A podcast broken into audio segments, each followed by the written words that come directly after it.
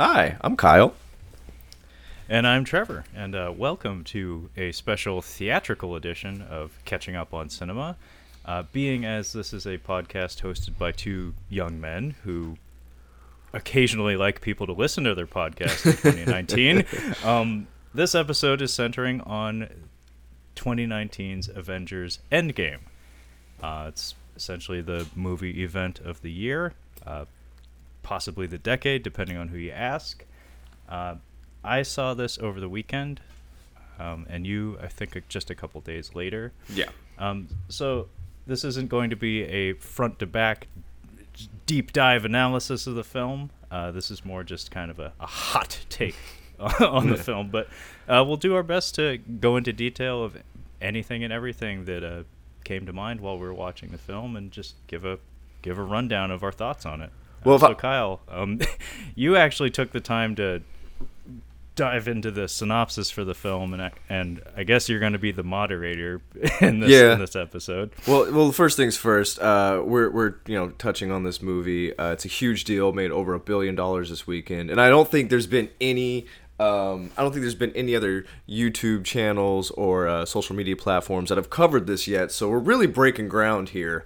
Oh yeah, no, we're the first this. guys out the gate. First guys, and you know what? Little little known film. You've probably never heard of it. Never heard of it. uh, and to answer your question, uh, yes, this is the this is the film of the decade. We've literally been sp- uh, we've spent over a decade building up to this movie. When was the first Iron Man movie? 2008. Yeah, so it's been a little over a decade. We've been building up to this one movie. What are we gonna do with ourselves now that this is over? Um, do like the Transformers tried to do and uh, get bright, shiny new toys that um. It's going to is China, is probably you're going to push into our lap and say these are good. You'll like these. They're just they're just as good as the ones before. See, see, see all the cool things they can do. I know we have other movies, more Marvel movies to watch, but like, what's it leading up to? We've already led up to the thing it was gonna lead up to. New new beginnings is your answer. New beginnings, new beginnings. There, All there are still there are still threads that need to be tied up. Tied up. Uh, there's still franchises that are not quite tied up just yet. Like for instance, your Precious Guardians. Black Panther third- isn't finished. Black Panther is confirmed getting a sequel. Spider Man's already got a trailer for its next movie, which was kind of goofy marketing when you think about it, because it confirmed like, oh, I guess Spider Man's coming back before we con- got it confirmed via the movie that he is indeed coming back. That was my problem with the first Avengers movie was that you killed all these characters. I'm like, well, there's no weight to it. There's obviously going to be more movies, so all that was dumb. I mean, that's that's comic books though. Like Yeah. superhero comics in particular. That's that's just it comes with the territory. Uh, death is a revolving door. It's not a constant. Like I, f- I forget exactly the quote, but there's there were there were three characters in Marvel comics. Um, I think all of them have been overturned in the past decade or so. But there was a rule that about three characters in the entire history of Marvel comics uh, were forever confirmed to be dead. Um, and like I said, over the course of time, that got overruled. Uncle Be- Uncle Ben, uh, Peter Parker's Uncle Ben, uh, was one of those characters. Bucky was one of those characters, the Winter Soldier. Oh, really? Bucky's back. Yeah, Bucky's here. Back. Yeah, Bucky's been back in the comics since the mid 2000s. Hmm. So death, death in superhero comics is it's never a guarantee Yeah. Well, because I mean, there's there's a thing that like I've I've been saying this for a while now among my circle of friends that um, the thing you need to keep in mind with franchise curation is that uh, every character is somebody's favorite, yeah. uh, not necessarily everybody's, but every eh, there's somebody out there for everyone. Do you think there's somebody, some guy with a Hawkeye tattoo? I'm sure there is. Uh, I mean, uh, in the comics, actually, uh, the Matt Fraction Hawkeye was very, very good. I'll give it. I'll give him that. Uh, he was never one of my favorite characters in the comics, but his solo run was pretty good in the in the late 2000s. Well, let's go ahead and jump into the movie. We start with. Well, uh, be- oh, go- go before for we jump right into the movie, though, um, for new listeners, we should probably Oh give yeah, I forgot uh, about that.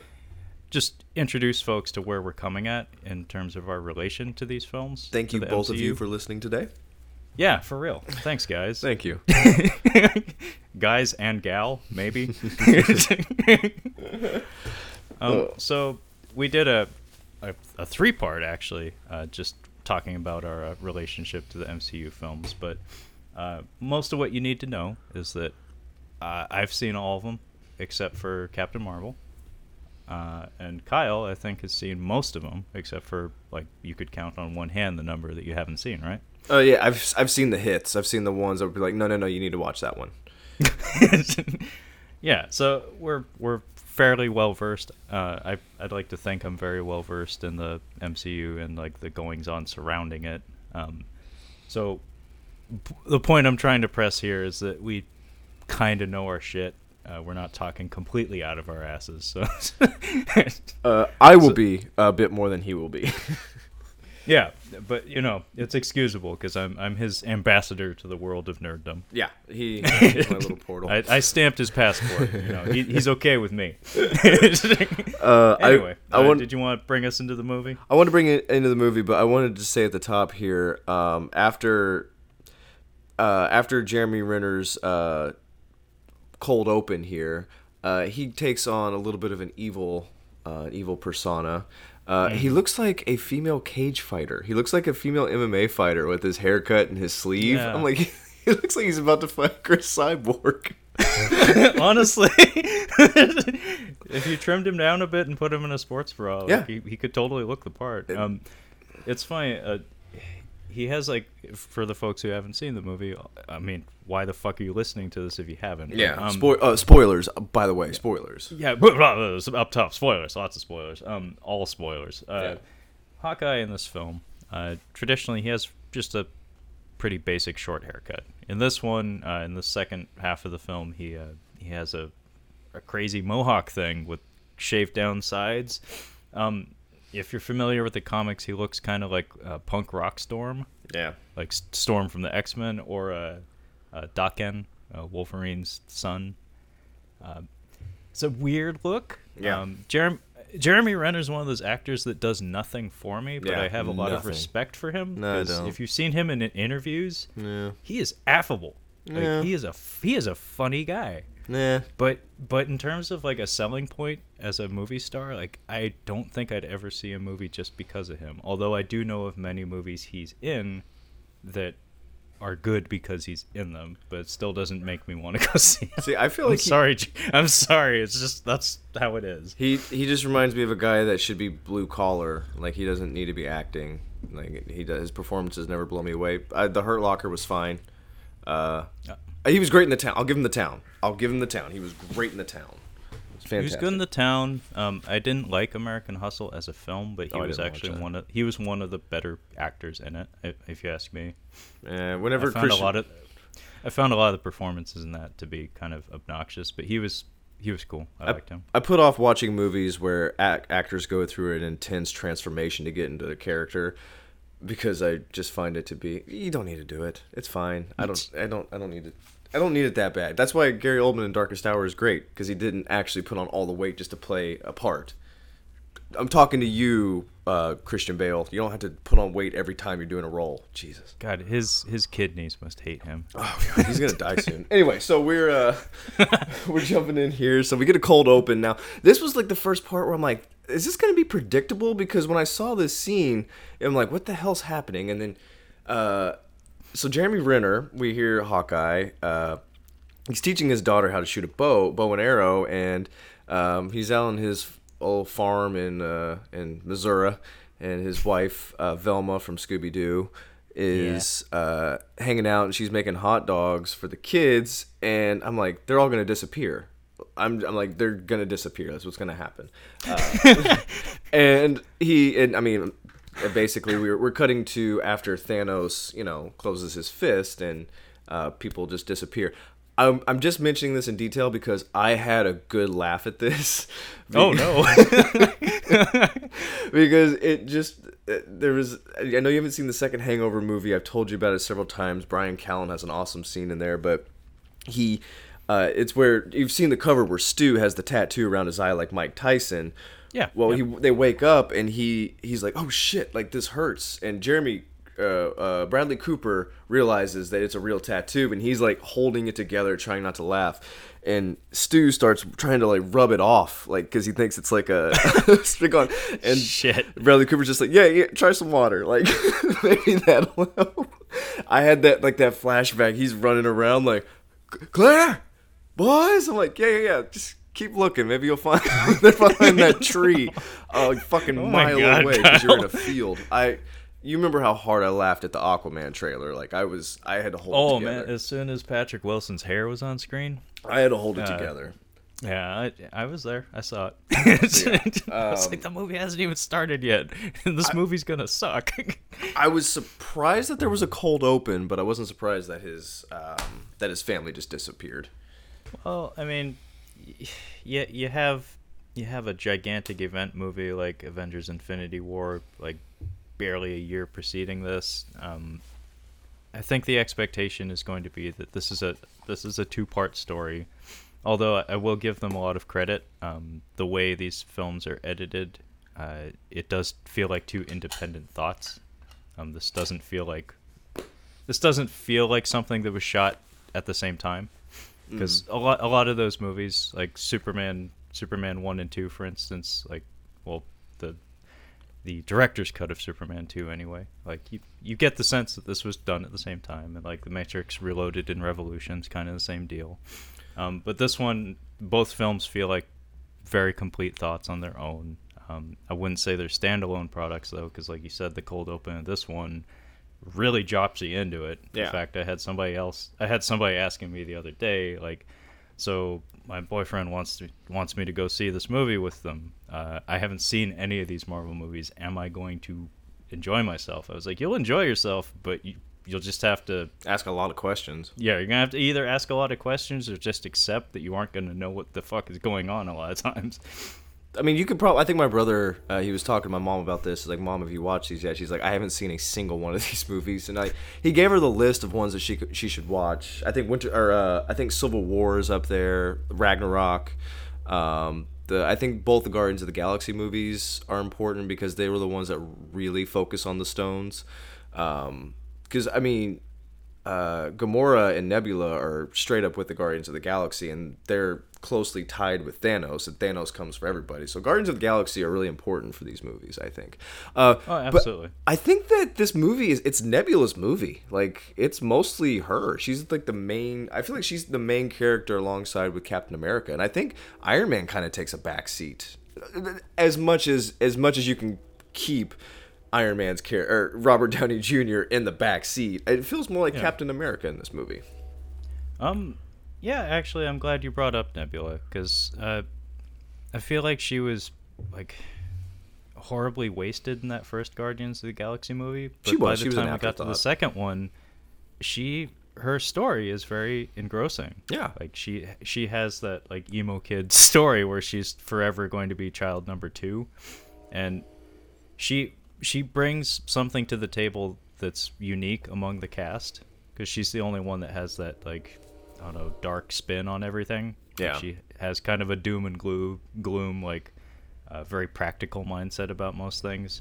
Um, and it, it lends itself well to like comedic beats in the Guardians films She's in funny. particular. She does. She, yeah, she she has good timing, uh, even though nothing she says is intended to be funny. No. But Well, same with Dra- uh, Drax. He's the same way. Like he's he's very funny, but he's not meant to. Like he's not Well, trying he- to be funny. he's a clown, but like I was thinking more like Ronan the Accuser.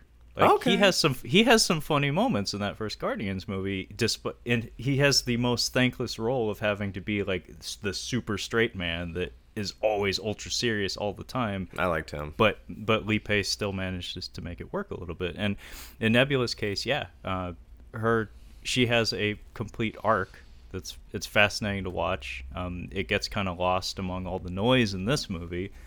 Uh, but in Guardians 2, uh, they definitely laid some great foundation for her to make some big strides in this one, and thankfully they they devoted the screen time that needed to be. Uh, Yeah. I was kind of worried that that was going to get swept under the rug.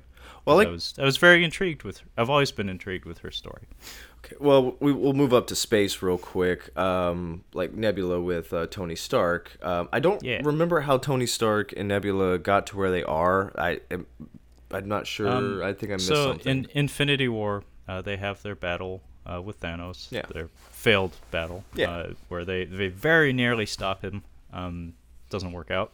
Uh, did we just lose? The answer is yes. Yes, Yes, Chris did. Pratt, we did. Yes, we um, uh, everyone else that's with them at the time uh, evaporates, turns to turns to dust. So it's just snapped. Stark and Nebula left with the ship. Mhm. Okay, so and, that's why. And the the ship, uh, the was it the Milano, I believe, Yeah, named yeah, after yeah, Alyssa yeah. Milano, Yeah, um, is I, I guess unaffected by all that. So um, I guess c- combination of his technical genius and her being a cyborg lady from space, uh, they're able to pilot the ship. But um, where we where we meet them at the beginning of Endgame is uh, they're adrift. Uh, with no hope in sight, kind of. Um, yeah, so they end up getting saved by the um, uh, God in the Machine, uh, uh, Captain Marvel. But did Robert? Did, it looks like RDJ went kind of method here, and he looks really. I don't skinny. think so. You- okay. Uh, did I think it like was the Matt Damon? I think it was. I think it was CGI assisted. was it because uh, did Matt Damon lose it for uh, the Martian? Did he actually lose the weight for that? I believe he. I believe he did. Um, I could be wrong on that, but I believe he did. Well, this one, I wouldn't be surprised if he, you know, skipped over a couple sandwiches or something. But Maybe. um, based on the the very tight film schedule for for, remember they filmed both of these movies at the same time. Yeah. Um, I would think that that's that would be too demanding, um, because it's a very tight schedule. But uh, very good. I mean, they've they've shown this time and time again that they're very good at de aging people, and uh, putting putting other people's faces on old people's Yeah. bodies. it's kind of creepy. Like, have you Yeah. ever actually seen how they do the the the aging? Uh, No, I haven't. It's very fascinating. Uh, I, um, I watched a couple of featurettes about it. Uh, they've done this over multiple films now. Um, the example I saw was uh, the Winter Soldier, uh, Hayley Atwell, who's a very you know young, beautiful woman. Um, they filmed her giving her performance, um, and then they hired an actress of essentially the same proportions who is very elderly, and she did the exact same performance with Chris Evans in the room with her. So they did the performance twice with two different actors, and then CGI them like stitched them together. So it's not entirely like a CGI mask; it's actually like Actually, stitching together of two different performances. Uh, I know you don't watch it, but I had actually watched the the third episode of this new season of Game of Thrones the night before going into this. So I don't know if you've heard anything about that, but it was exhausting. But Game of Thrones actually uses uh, has used body doubles for both Daenerys Targaryen and. Uh, um, Lena Headley, um, who plays Cersei, they have a scene where she has to walk nude through the streets, and I this is a creep. This is a creep moment on me. They had her walk, but they have her full frontal nude walking through the streets, and I'm like, I don't think that's her because I've seen Lena Headley nude in 300. I'm like, that's not Lena Headley, and I Did found they do it? Did they do it all shitty? Where like her No. head's like kind of wi- wibbly wobbly. it's really good. This Is what I'm saying. I'm like, it's Okay. it's really good. And same with uh, Okay. t- uh, Daenerys. They did it with her. I'm like, I had no idea. Uh, I, okay. I was just mentioning that because Game of Thrones locked in on something, or whoever they've got doing it there, they did a great job. Well, uh, from what I hear, it's the single most expensive episode of television ever produced. So that, that, explains it. Spared Um, no expense for boobs. So yeah, um, Tony Stark is basically even like facing his death. He's in. Uh, I, I I liked his character in this movie. Um, Yeah. Because you actually see him kind of defeated. Like he's Jump, like, jumping ahead a beat. Yeah, uh, go for it. We we need I mean, to. Yeah, we, we kind of. This, this have to. movie is over three hours long. Three folks. hours long. It takes an hour for this movie to start. Yeah, no joke. Um, yeah, jumping ahead a bit. Um, when we do get back to Earth, and the way uh, the way we're saved from space being adrift is a uh, Deus Ex Machina. Uh, Captain Marvel just shows up. Yep, she just, shows up. Just just shows the fuck up. I don't there. I don't know how she found them, but she did. Uh, maybe it's ex- actually it could be explained In the uh, movie. in her in her movie. yeah, I, don't didn't know. see it. Uh, either way, it like seeing it. If that's actually what happened, that's kind of goofy. But comic books, I don't care. No. Anyway, she she brings them back to Earth right quick, um, and the surviving Avengers are all hanging out um, at the Avengers compound. So she drops off the ship there, and then we're trying to nurse Tony back to health. And his scene when he is uh, hooked up to the IV Mm-hmm. and is not recovered physically or mentally just yet was fucking great. It was really good. like like that was a standout moment across I think all of all of the movies for him anyway. Yeah. Um, Almost his- instantly is a term that we should we should try to use lo- like we should try to use very infrequent here, but almost immediately is you is a lot of this movie. How's Yeah. time travel? Almost immediately. Uh, pe- where's people Thanos? just show up. almost immediately. it's just like boom, Wakandans. I think the longest it I think the longest bit is when uh, Hulk and um, oh the raccoon. I can't think of the raccoon's name. Rocket? Rocket. Bradley Cooper? When they go find Thor, I think that was the only scene where it's like, no, no, no, we're gonna take our time. We got to build up to this, you know. there were there there there is a bit of dragon ass that happens here and there in this movie, but Yeah. I guess we'll get to it. But yeah, um, the the scene in question uh, is uh, Tony Stark throwing a hissy fit because we're trying to. He's basically, like you said, he's defeated, and we got to see him get a taste of that in the previous film. Um, his his little standoff he has with Thanos at the end of Infinity War was bloody impressive shit. um, I was ready for him to die right then and there because th- I was like that he they would earn that if that's how he goes. Sure, that's great. He threw everything he had at him, didn't work out, and then he gets this sad, pathetic death. Even even from a visual standpoint, just from an aesthetic standpoint, seeing this giant hulking purple man take this this tiny sometimes fit but not always middle-aged guy take his little knife from him and stab him in the gut with it and kill him with it? That that's that's some heavy shit. Um, but he survived that and it's kind of like his punishment. Is that Yeah. you're the one guy who's been knowing all this shit's going to come down and have been powerless to stop it. So now you get to just swim in that for a long time and uh, his his tirade at the Avengers headquarters is pretty impressive because everybody else is like scrambling around. They've been the whole time he's been away. They've been working to try to fix things, like get everything back on track, and he's just not having it. He's like, "We had our chance. We fucked up. That's it. I'm still here. I Kind don't- of sucks." I don't know if I touched on Thanos at all, but I I actually watched uh, Mimic uh, two nights ago with Steph. Oh, so wow. I've gotten a lot of Brolin in this week. Uh, but I, from where we kind of uh, meet Thanos in uh, that first Guardians movie, I think it's the first time we get like a face to face, like this is Thanos. Um, he wasn't really a character quite yet. He was just a dude sitting in a chair. To where Yep. he is now in these movies, I was actually surprised at how much like if you watch the if you watch Aladdin, I can't hear the, I can't watch the genie and not think of Robin Williams in the booth doing all the crazy shit. Like I can just see that. I just see well, Robin just Williams. picture the opening of Mrs. Doubtfire, Yeah. like him him doing the parrot's voice. Like- But as Thanos as a big, uh, you know, CGI dude, I, I actually see it as a I see him as a character, not just Josh Brolin kind of talking soft in a booth like, "Oh, I actually I can Well, it's because it." it's performance capture. He's he actually is there. Like he is interacting with the cast sometimes. Yeah. I, I, told you before, like watching watching the actual filming of his scenes is the most hilarious shit. Really? So so he's in performance capture gear. So he's covered in white dots and stuff. Okay, He's yeah. got this big fucking football helmet with a camera pointed right up up his nose. Oh, really? But then he has like a cardboard stand up of Thanos standing on his oh shoulders Oh my goodness. and it's like four feet taller than him because that's the, where the actors need to be looking. Yeah. And so he's like carrying himself like he's you know a nine foot ogre, and all the actors have to be like, ah, it's ah, ah. and but he has like a, no joke like a two D Thanos torso hovering over him like. Also, for how big he is, he's spry as shit. Uh, when he oh f- yeah, no, I, I actually kind of love that about his uh his uh abilities. Yeah. Um, because one thing that I think a lot of folks like power levels are always of of utmost importance when it comes to comic books Yeah. and and nerd nerdy shit in general. If it can be quantified, nerds will flip out about it. Um, Thanos, if I recall, and I, I could be wrong, um, in the opening of Infinity War, we get to see him square off against the Hulk. Um, it's a it's it sends a very strong message because um, a gimmick that they added that wasn't in the comics in these movies is that in order for his Infinity Gauntlet to work, he has to close his fist. yeah.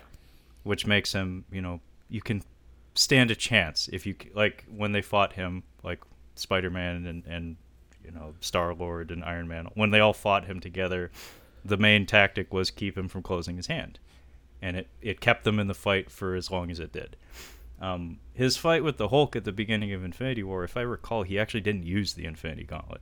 He so he straight up he straight up whooped him just by virtue of being big and purple. Yeah, and the And- Hulk is yep. like ninja speed. Yeah, no, the Hulk is supposed to be like e- everything physical. He's peak. Yeah. um, but yeah, Thanos whooped him without the Infinity Stones, and in this film we get to see him cut loose against uh, many people at once, and we see that yeah, it translates to him being very formidable in strength, speed, whatever, agility, durability. Well, so we so Nebula basically Nebula is taken. Uh, she's on the good side now, and she survived. So she's she's more or less the one that helps them find Thanos, but she's also the one that creates the problem in the movie. Uh, but she's like, yeah, he's uh, he's like he's living in the garden, and they're like, well, what the fuck's the garden? She's like, it's a planet, and they're like, they just look at a planet. She's like, that's it, and then basically they get in a spaceship and they send Captain Marvel out. She's like, yeah, he's down there. There's nothing else but just him. I'm like, Yeah, okay, well that's super fast. He's doing like if you remember the previous movie, he's doing exactly what he said he would do. Yeah, He's just hanging out. He's chilling. yeah, He's a farmer now. yeah. He's a farmer now. He's making some kind of uh, some kind of raising stew. pi- He's making. He's stew. raising pineapples. He's like it's like a stew, as a fruit stew. He's it doesn't make sense what he's doing. Maybe he was cutting vegetables to make a stew. But I'm like, that's uh, fruit. It's very carby. yeah. Um. Well, he just got done beating a lot of ass. He's hungry. Uh. Maybe he's making a chutney or something. It's. he's making a chutney. Yes. he's making mango salsa. Um, yeah, so they, they get in there basically, and come to find out, the reason why they find him is because um, whatever killed all the people, whatever that finger snap let out this pulse, and Yeah. that happened here. It also happened on this uh, on this planet. So they find him, and they track him down, and well, wouldn't you know it, he's got the he's got the glove, but the, the stones are gone. And apparently, what he did was he he used the stones to destroy the stones. I don't like that phrasing. Yeah, well, I, I, I, I we hear it more than once in this film, and uh, I don't know why, but that like bugs me a little bit. I used the stones to destroy the stones. how I u- I used I used them to destroy them. like I used I used them to destroy this. I, I don't know. It's like It just- using an it's- axe to destroy an axe. How did like I use the same axe to Yeah. destroy the same axe? I How? mean, there there was a, a Lego animated movie I made with my friend when we were like 12, and I, I remember I still give him shit about this because he used the phrase "One day in the king's forest, the king was taking a stroll through the king's forest." I was like, "That's a few too many kings and a few too many forests, buddy."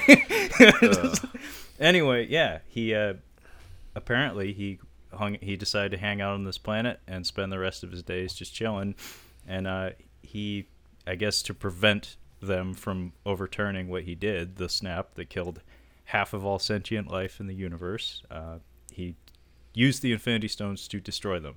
Uh, he is massively burned on half of his body, and it looks like the glove is fused to his hand now. Presumably because of that energy pulse. Yeah. So he nearly killed himself doing this, but he's okay with it. He's got Yeah, he's mango fine. salsa. yeah. Uh, he's got a lifetime of mango salsa. So yeah, all, all the surviving chips. Avengers, uh, they all come down on him, and they're not having it. Uh, Yeah. they, they start roughing him up a bit, and then uh, as soon as it starts to become clear, starts to become clear that there's nothing to be found here, uh, Thor beheads him. yeah.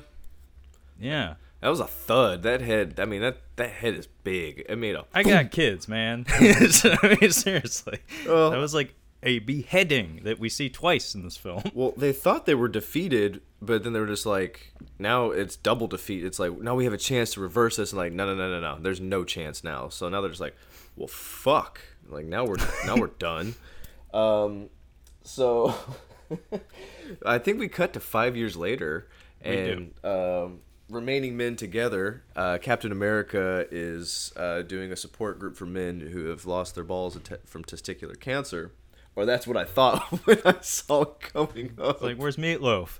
Seriously, that's what I thought when it was like. Is, he, is this a I mean, support even- group for? I think it was intentional because even the lighting in the scene has that like grimy, Yeah. yellowish green, green like that to it. Well, Earth, like if uh, the where they establish this is there's a stadium and there's a shit ton of cars just crumbled up. So we realize like, yeah, half the world's population or half the world's living creatures are gone, and uh, I guess Captain America is kind of coaching dudes through just life, not crying Yeah. at dinner.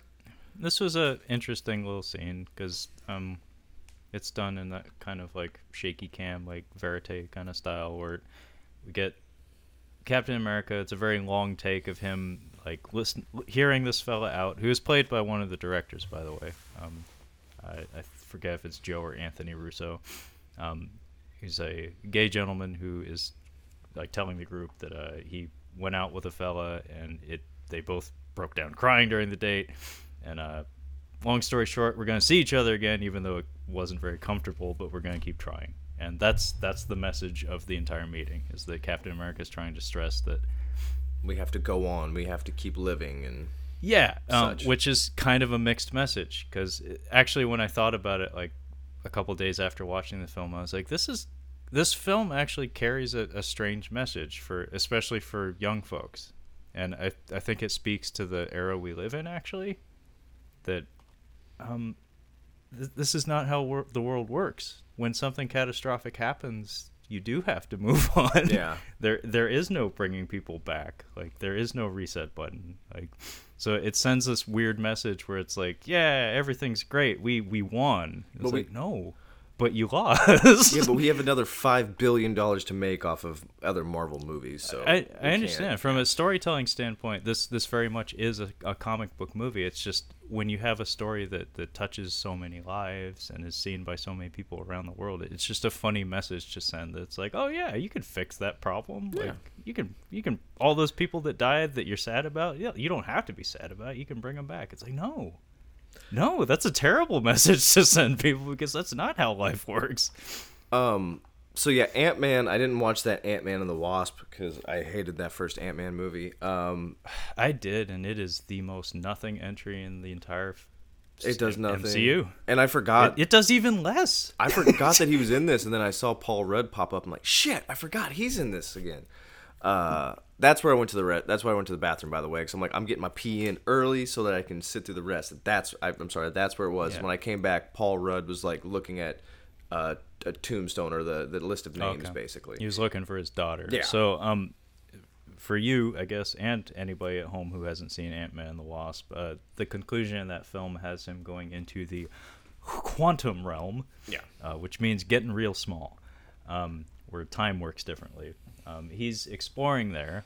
Um, he earlier in the film saved Michelle Pfeiffer, which you know, if you're gonna save somebody, cool. Yeah. Uh, so she she's back. Um, she's Michael Douglas's wife.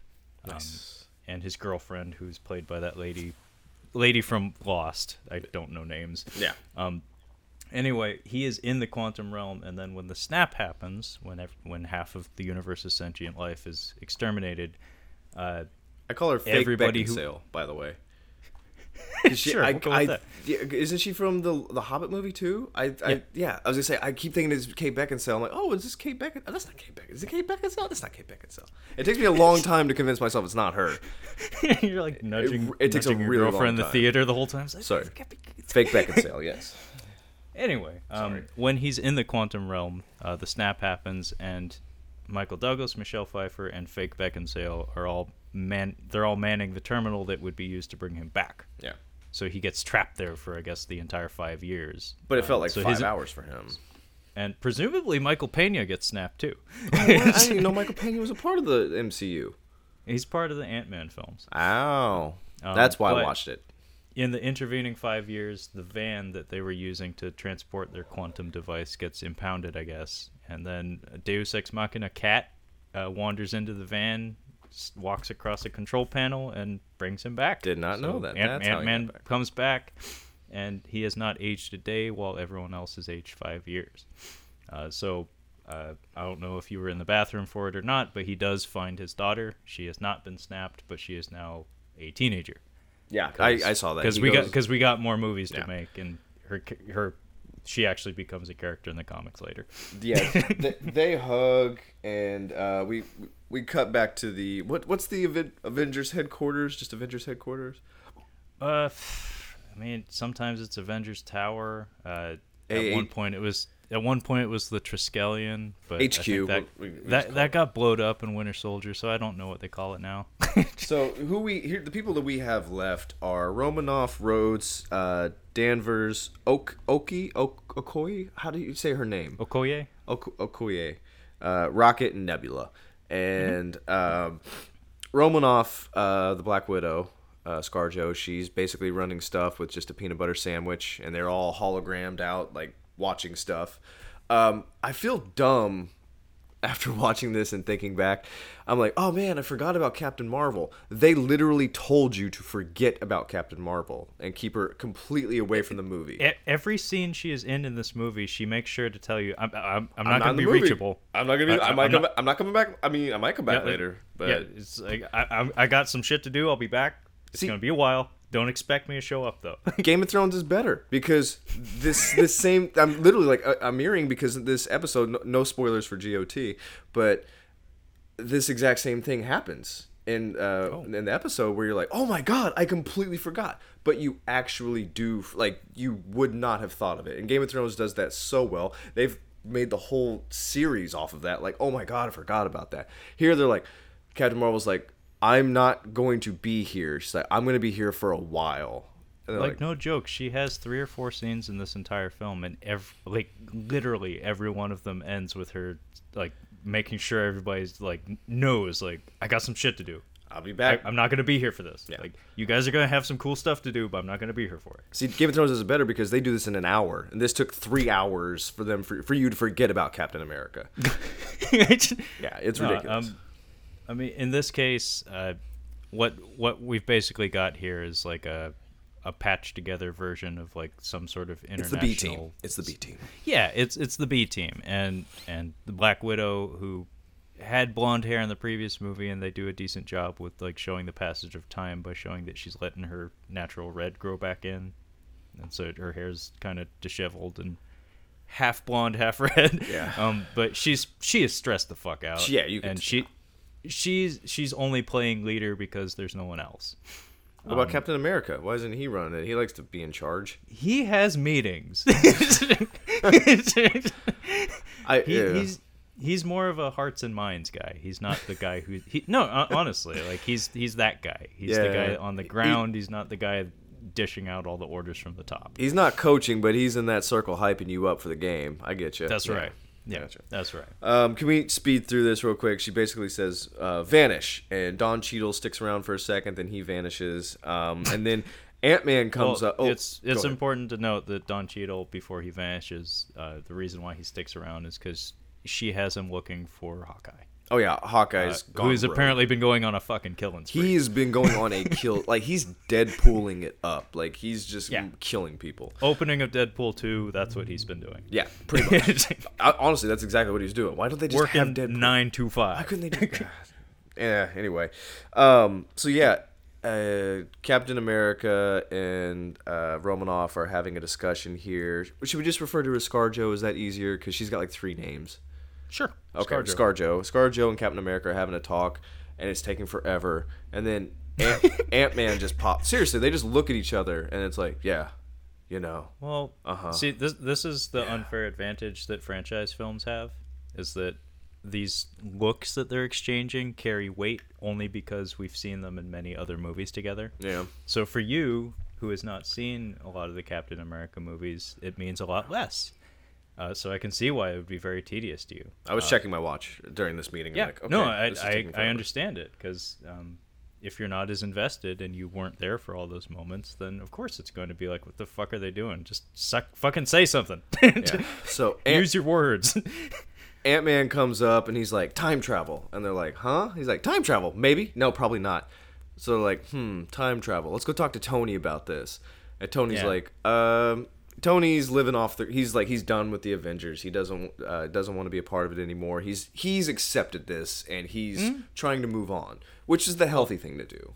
Dude, he he has the best reason to move on. He's got a baby Like girl. he he he got a baby girl. He's got a baby girl. He's got a daughter, and he's got Yeah. Gwyneth Paltrow. I'm sure that's fun for everybody. and and when we start talking about time travel and stuff, like he actually does address this at one point. He's like, "Hey, you know, like if we start monkeying with time and I lose this good thing that I have here, uh, that ain't gonna be cool." He doesn't retire from acting. I want that third Sherlock Holmes movie. I'm. I don't think it's gonna happen, but I want it. I wouldn't mind seeing that He, actually. he could retire now. Like he doesn't need to do anything anymore ever.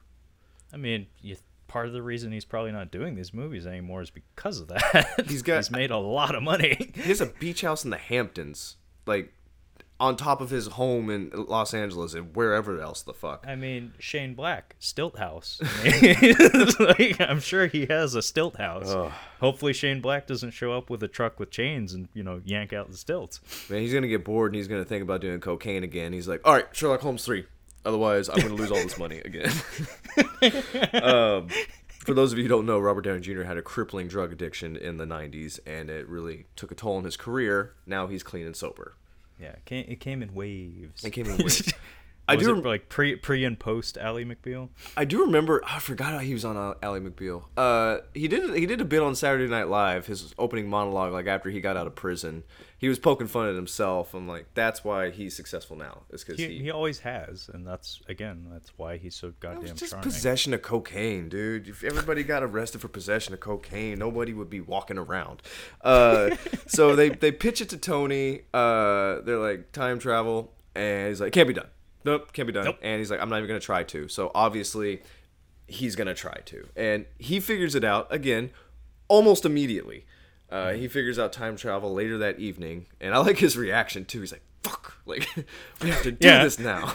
Yeah, I mean, I mean that that is kind of a, a nice like reverse psychology moment almost. I don't think it was intentional on the part of our our very very very sincere Captain America, but I always- but, um I come to if these you movies- present a if you present a, t- a technical challenge to fucking Tony Stark, He's gonna do it, course, yeah. He he's got to try. I mean, I come to these movies for Robert Downey Jr. and stay for Thor.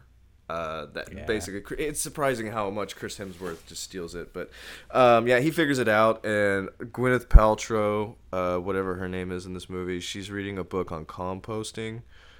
yeah. Uh, I Pepper, don't Pepper Potts, by the Pepper way. Potts. She's uh, if you don't know, um, her, she in real life is a real hit, like a a new age hippie. Like we have to. She got that goop.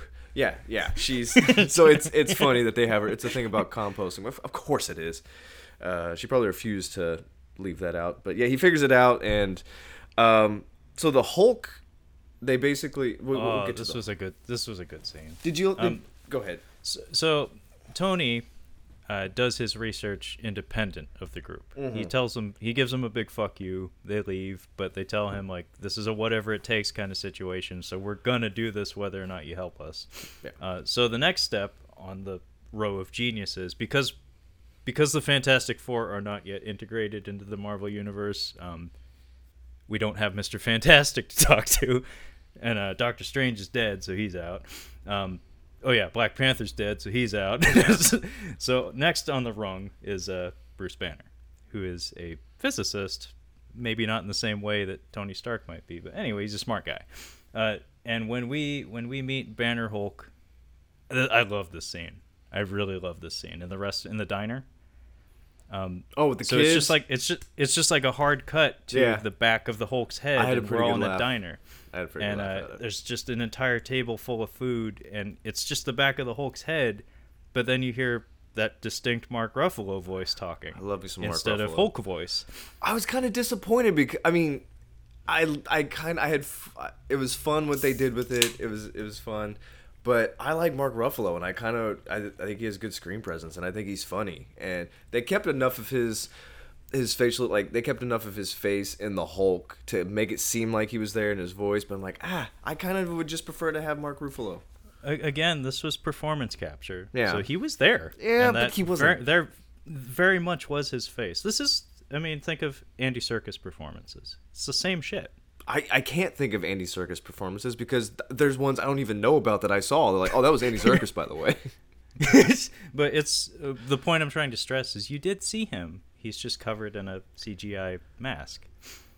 Um, but I really liked what they did here because this is actually a nod to the comics. Is Smart Hulk, where you find like it took this long, but finally we have Bruce Banner makes peace with the Hulk. It took him like five years of, I guess, stress. Well, maybe not five years, but basically he got to the bottom of it and he found like parity with Hulk. So now he can be the Hulk, but retain his consciousness and retain his intelligence. He did the And limitless his- move, yeah. Yeah.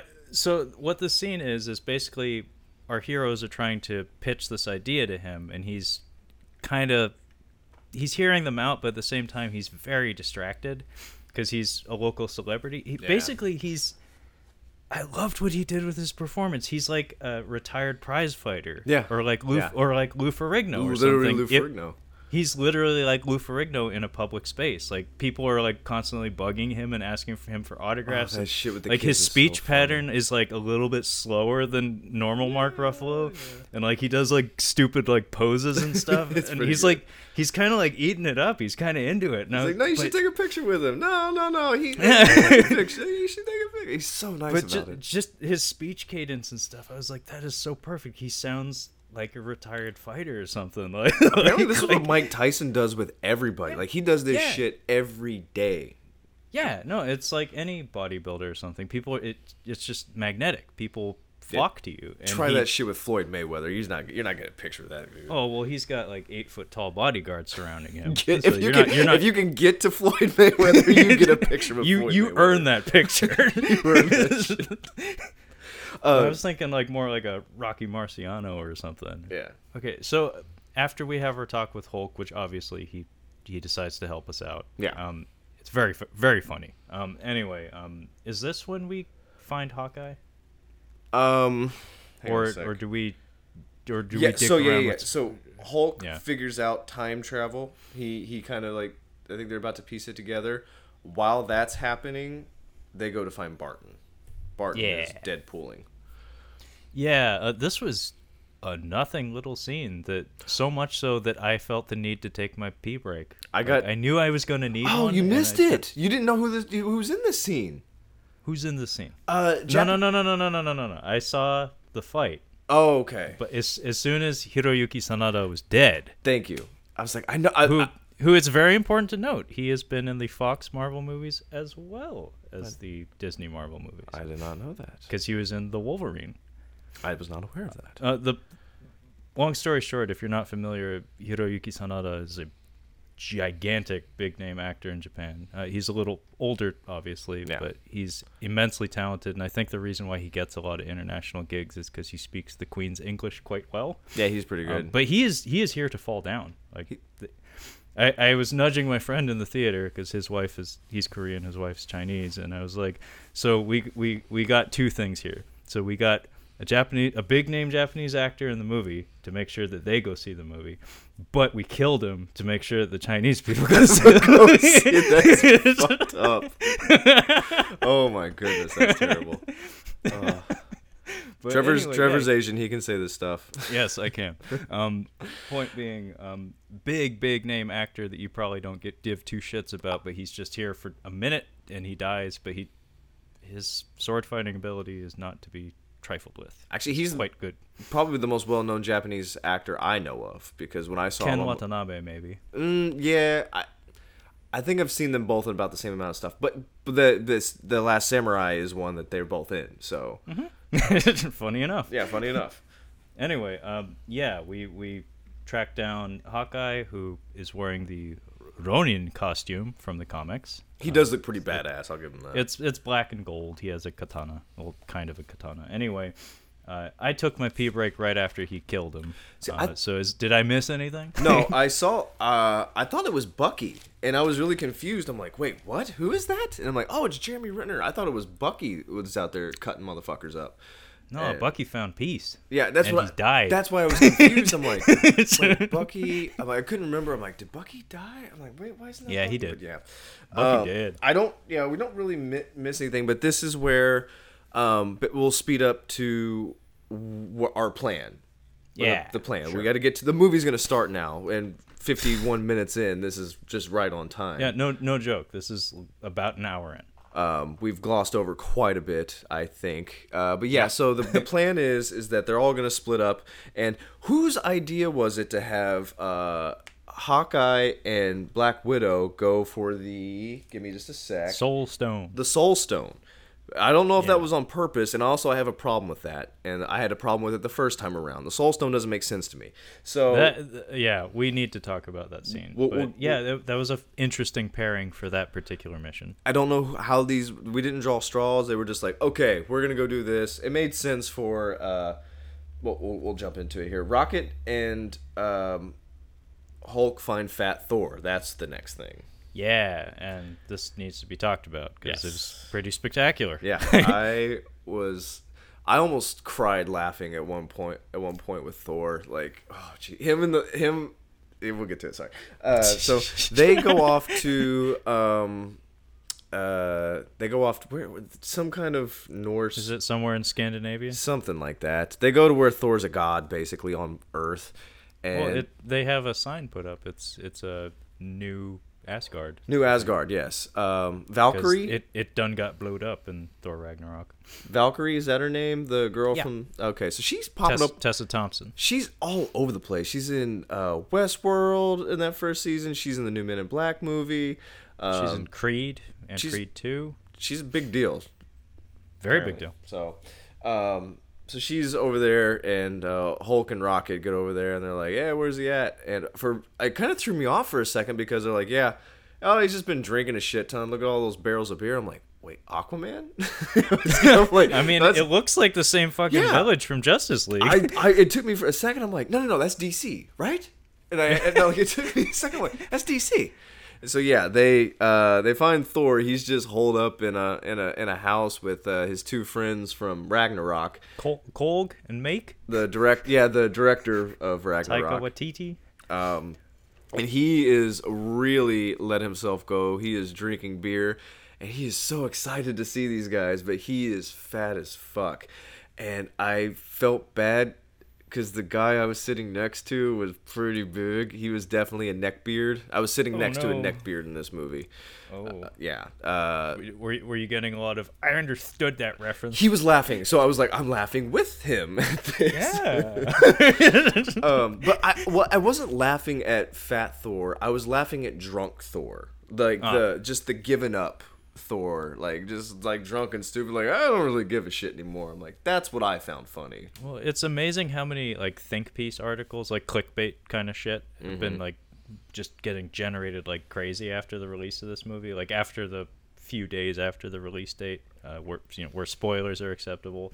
I've been noticing like a lot of articles about the problem with Fat Thor and the problem with that one gay guy in that one scene with Captain America. Because I guess people of those communities were not happy with that if some in some way. I I would be the first one to tell you if uh if I had a problem with something like uh being portrayed bad gay. I'm like that seemed It- like a. It, well, seemed like it, okay it was coming scene. from a place of like this isn't enough because of this is insufficient representation because I you know I, I I can't begin to understand it's Yeah. it's not my argument to have but Fat Thor was another one that that apparently upset some people where it's like I you don't understand. understand like and and I need to put a stop to that because that one I actually can back like um Fat Thor, I don't think should be offensive because you're not.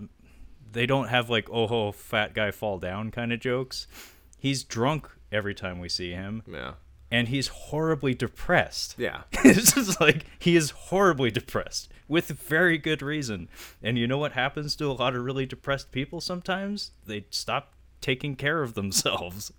Well, it it's it's funny because he's always so chipper and he like not chipper. That's not the word I want to use. He's always real motivating and he's always got like a goal in mind. And he it's it's odd to see his character just let himself go. Well, he's his his strength, his Yeah. ability to solve problems with his strength is is his source of pride. Like especially in Thor Ragnarok, like he gets in a lot of like dick measuring contests with with Bruce Banner. Yeah. where, like like there's a I forget the exact wording of it, but like Banner asks him like, "Oh, we fought. Did did I win?" And he's like, "No, of course not. like, of course I won easily." He has a lot of pride. he has a huge ego and Absolutely, because I mean, think of how many situations he comes across that can't be solved by just brute strength.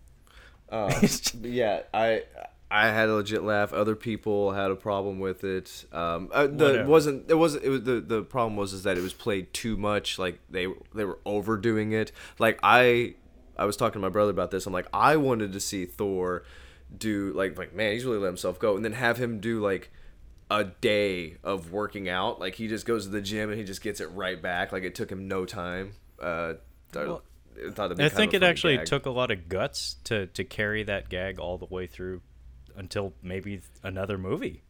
We might see him like that again in Guardians Three, um, because they really easily could have done it where you know when he armors up, when he gets his cape back and his armor and stuff, it just like instantly trims him down or something. But they didn't. So that's that took some balls to do, because in terms of like selling action figures and stuff, well, actually, in this era of representation, I'm sure Fat Thor would be a very, very good selling toy. I would keep it in the box. yeah, hold on that I one. mean, shit. it's a collector's item. Fuck. It's limited edition Fat Thor.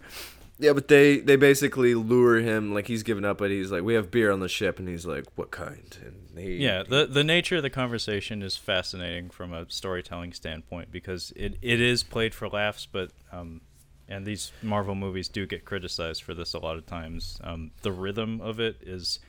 Ha ha ha ha! Oh, ha ha ha! Oh, uh oh! it's it kind of it's like a yo-yo with your emotions. it's like Jeff Goldblum talking.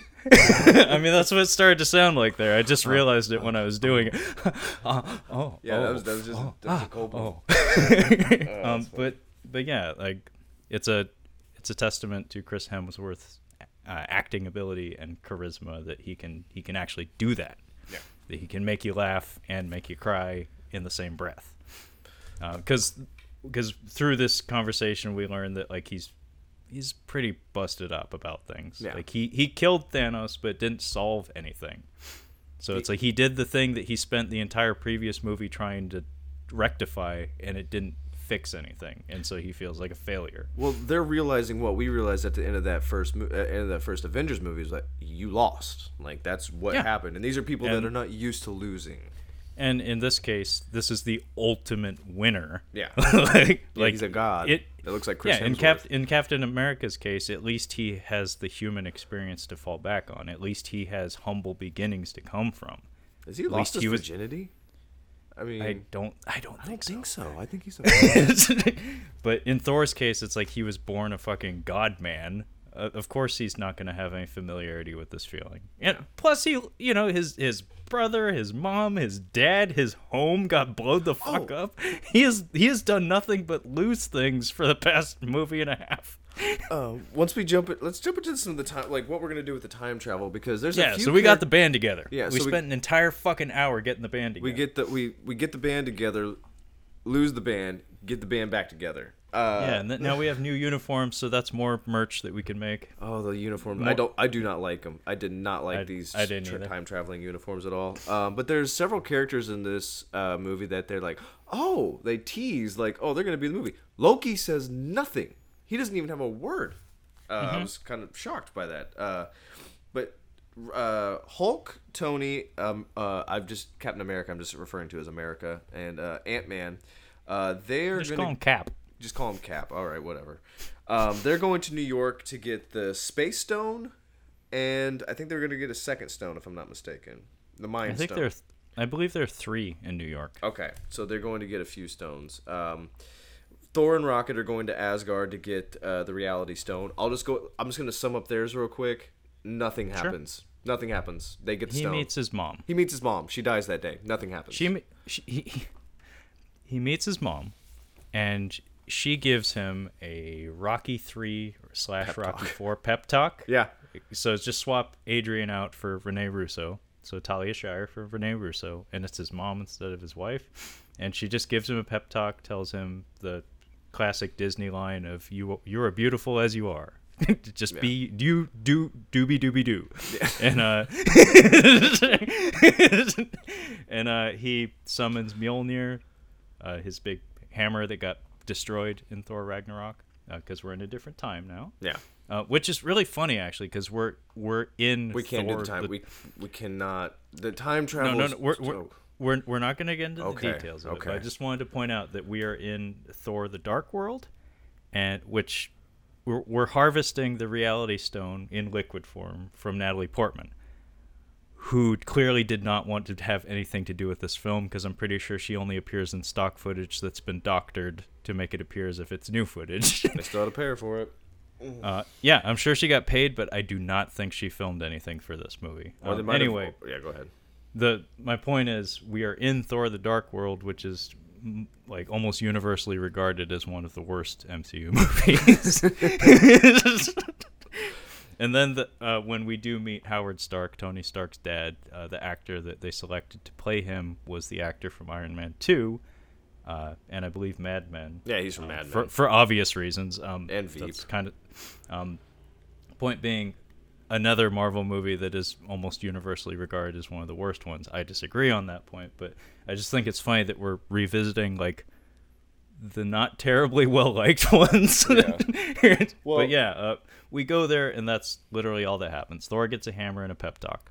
And Yeah. we get this. Rocket gets the stone off screen because Natalie Portman didn't want to be in the movie. I'm just saying there was no obstacles in this. Like getting the stones was supposed to be like the fun part. The only like in New York, there's actually like a problem. Um, something goes wrong, and uh, Loki basically comes out with the stone, just disappears with one of the stones. So Yeah, uh, it falls on the ground. He teleports away. yeah, he just gets away. Doesn't say a word.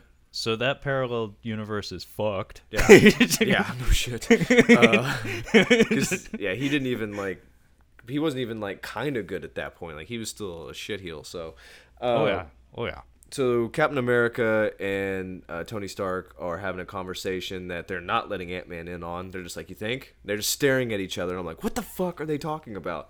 They're like, "Well, we got to go back to like 1970 something." And I'm like, Yeah. this, This didn't make any this- sense to me." So, because I, I guess I missed the movies where I haven't seen a lot of the Captain America stuff. So, You was- didn't need to. Okay. Um. Well, the facility that they go to is in Winter Soldier, which is the one you haven't seen. So obviously you wouldn't be familiar with that. Yep. Um, so Captain America knows of a secret Hydra facility that's there. Um, and the reason we go back to this time period and this location is because um, everybody's super suits have been uh, fueled with.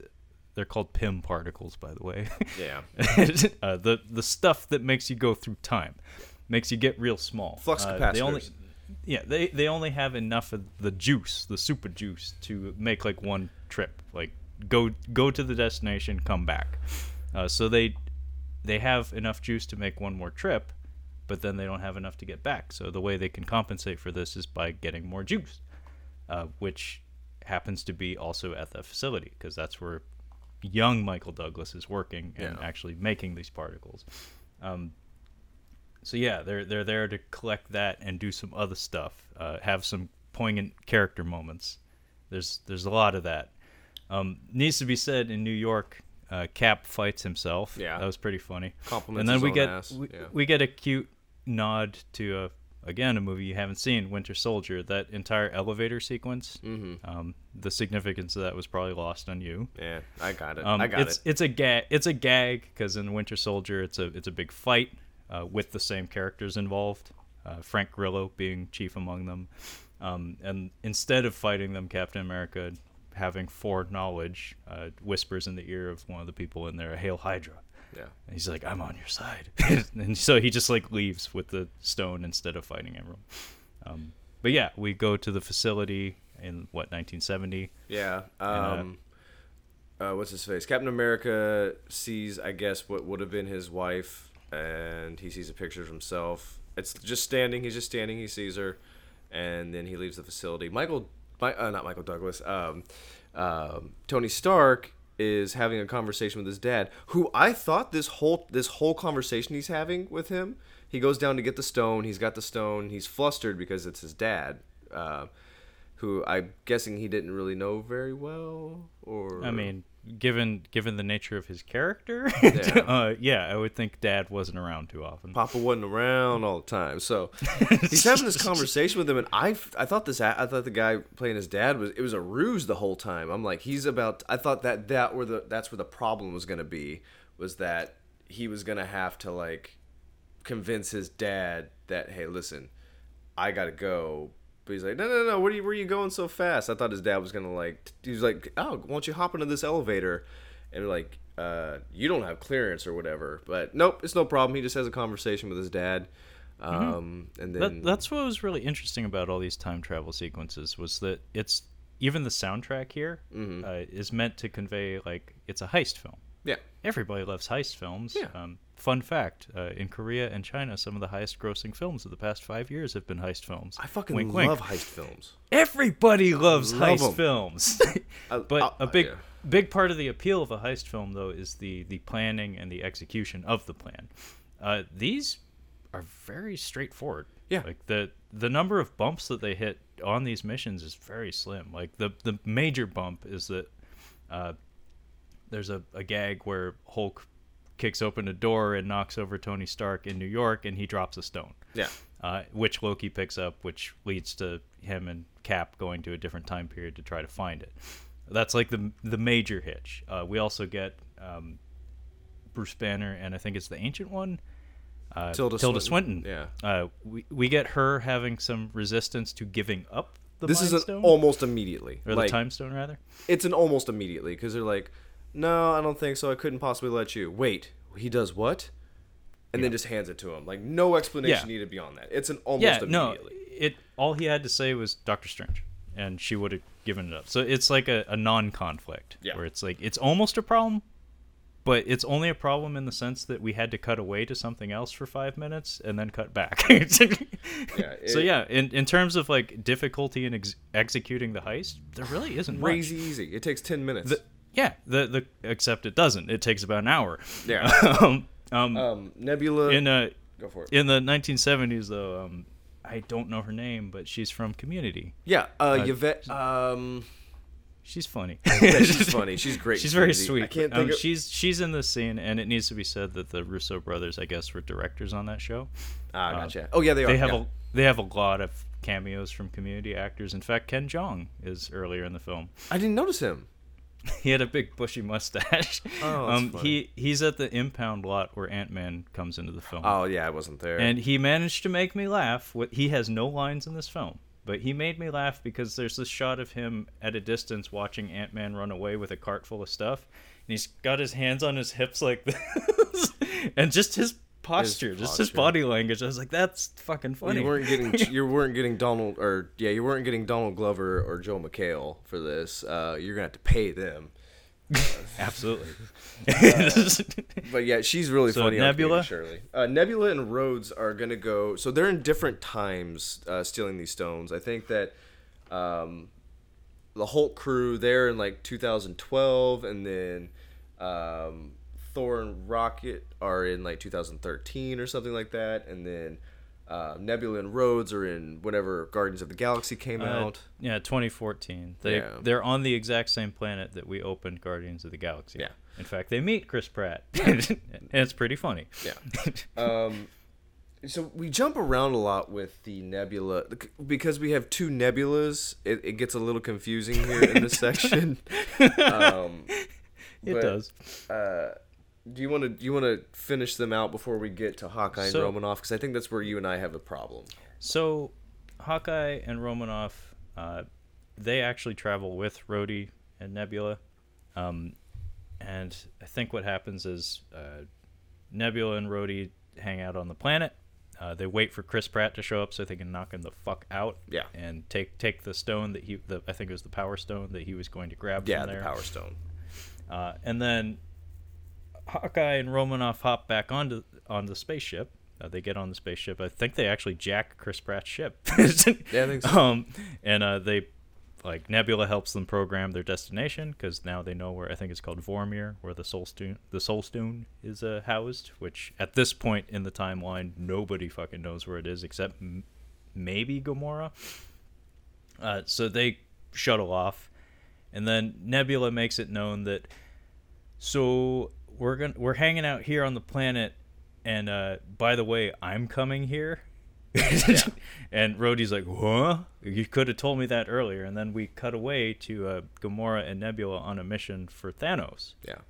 uh, in 2014, um, and then we get a little bit of a reintroduction to their relationship at that point in time. It was not what it what it would become, so they're they're very much at odds with each other. Yeah. Yeah, and the we get a, a funny little plot catalyst here, where it's it's a little bit of shenanigans. Where I Well, guess this is having the, this is the issue in the movie is Yeah. Well, I mean, you got to keep things moving somehow. And Yeah. the way we do this is we have Nebula have a se- like our Nebula, so 2019 Nebula has a little bit of a seizure and then does a uh, R2D2. Um, basically, uh, having two nebulas in the same space, I guess, causes them to like share memories in some fashion. I guess she records. Yeah, I guess she's.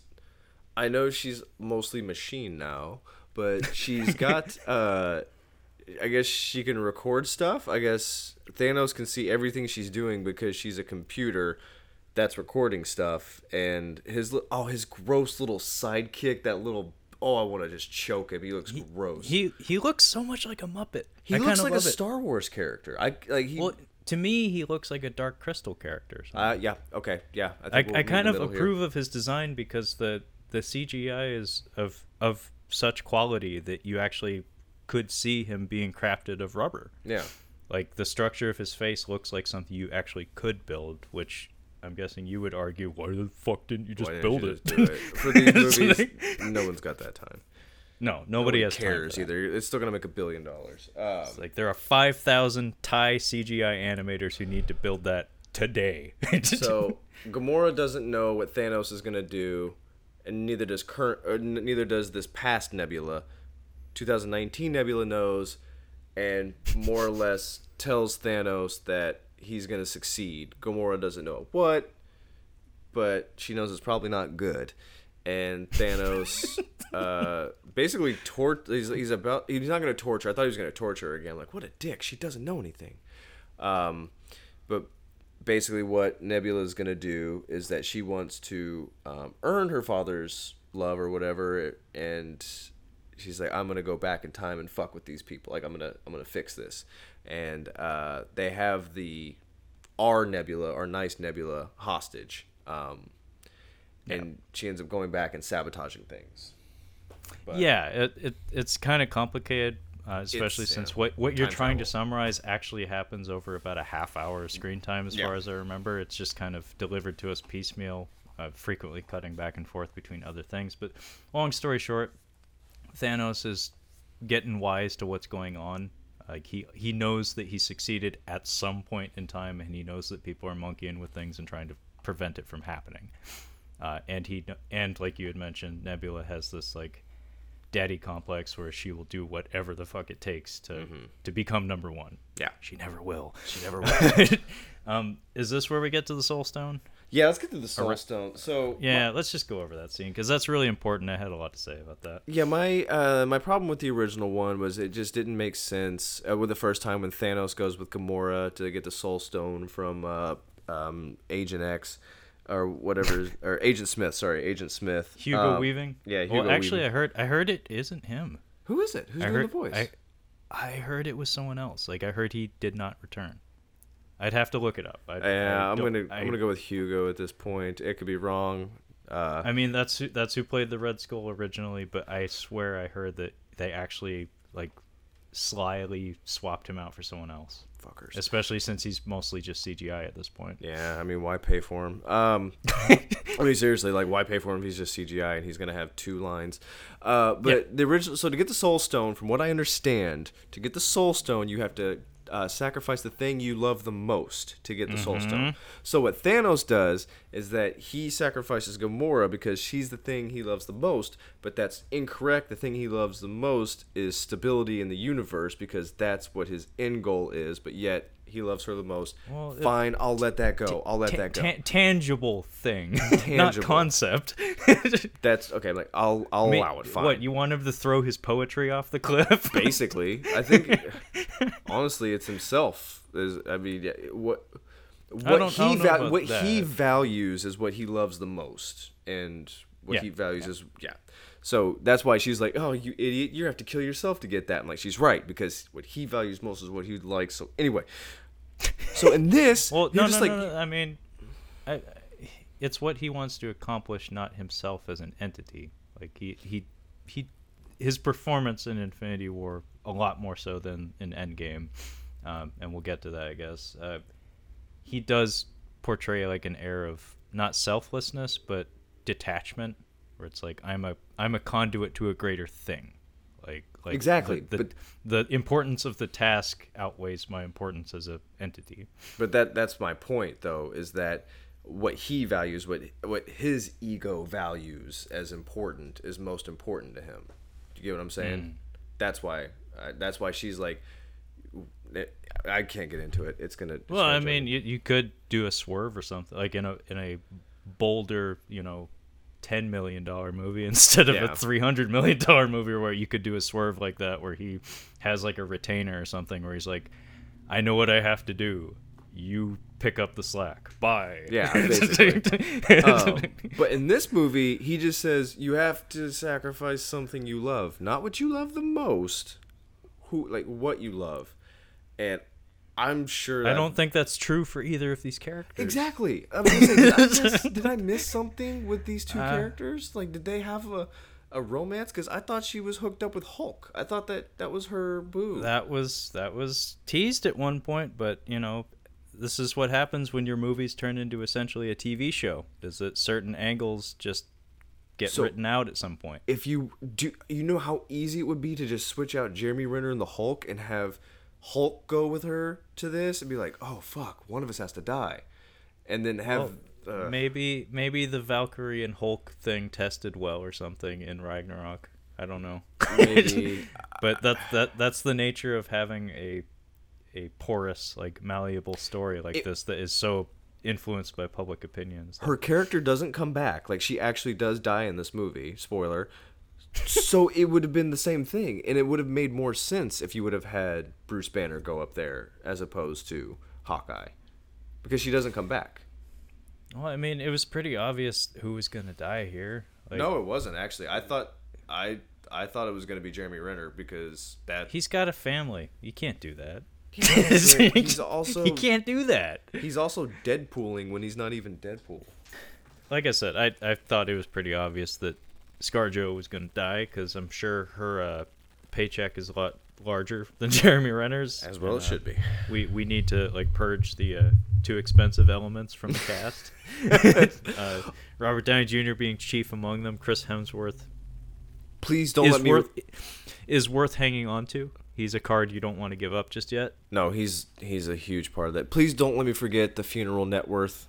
Uh, I can't forget that. Please, I have to Okay. mention that. Go ahead. Sorry. But um, like I had a lot of problems actually with the Soul Stone sequence because I, I actually laughed a little bit when I wasn't supposed to because uh, I get it. They're both super spies and everything's very heightened with them. So basically, what happens in the scene is they're having an argument over who has to sacrifice themselves to retrieve the Soul Stone yeah. uh, a couple years before Thanos gets there.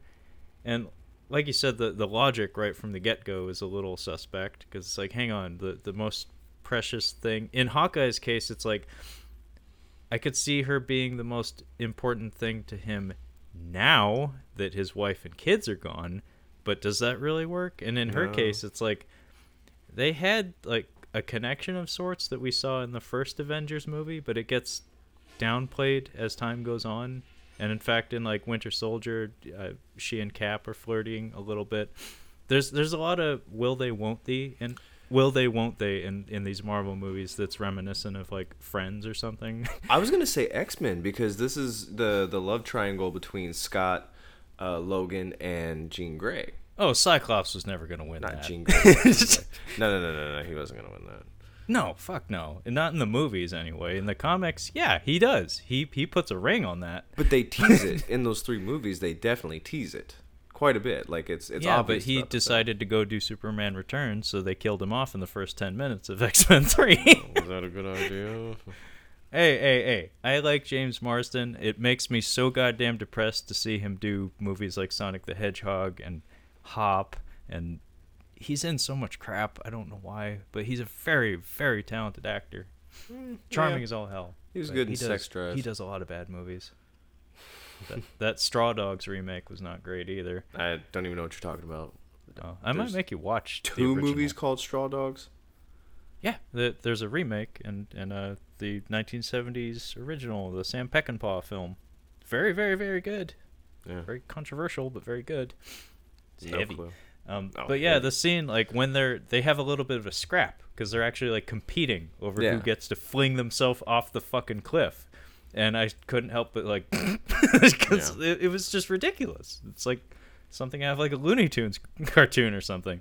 But at the end of it, uh, they're both like they're doing the cliffhanger gag, and uh, ScarJo forces him to. Well, he doesn't let go, but she just like doesn't support herself and just lets herself fall.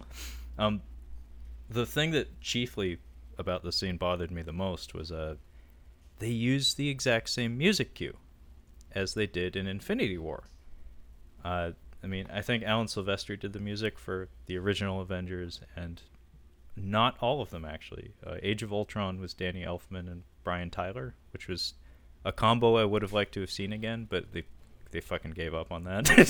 they brought back Alan Silvestri, but yeah, they use the exact same music cue, and it it feels repetitive and It's it lazy. is. It's the same. It's the same scene. It's, the, it's like, yeah, it's the same scene with the same music, only less effective. So effectively, we got the same scene presented to us, just not done not as well as it was last year, yeah, because we which cared, is a shame because it was a. I thought it was a very good scene the first time around. That's what I'm saying. We cared about Gamora. These Mm. two are literally the two characters that if you were to remove from these movies, nobody would notice. Like nobody would bat an eye. Like, oh wait, They they bring the least to the table, although I know ScarJo cleans up in international sales. Like people around the world show up for her. Gotcha. Jeremy Renner maybe not so much. No. but No, no, no, ScarJo, no, no. you put her in something, people people will show up. I mean, yeah, he's selling out the box offices in like the northeast coat, like the northeast of the United States. But I mean, that's about it. He's Oh, got- that he's got Jeremy his, bro- his brothers from the neighborhood. They're like, yeah, Jerry. Jerry, he's in that. He's in that town movie. We love that town movie. that Hurt Locker. I think he played Dama. that Hurt Locker was wicked awesome. Wackadoo. He smokes after he disarms bombs.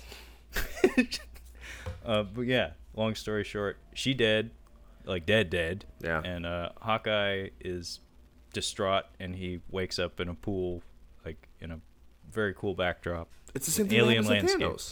It's the exact same sequence as This would Thanos break his retrieved the Soul neck. I'm sorry. He's not magical at all. Like for Thanos, it's like yeah, he's pretty hard to kill. He's a big guy. Jeremy Renner, no, no, no, he's in pieces. Like I'm not, I'm not buying him surviving this at all. But yeah, where does that leave us, Kyle? Because you're the guy with the synopsis. So yeah, Do we the- have all the stones at this point? we have all the stones when we get back, and uh, this is like, I, is this the, f- is this the Is third this act? when we put the, the glove on the Hulk? yeah, I guess this is kind of the third This act. is the this is the 40, 40 minute third act. Or we're like two hours into it now. I think we're Yeah. closing in on hour on hour two at least.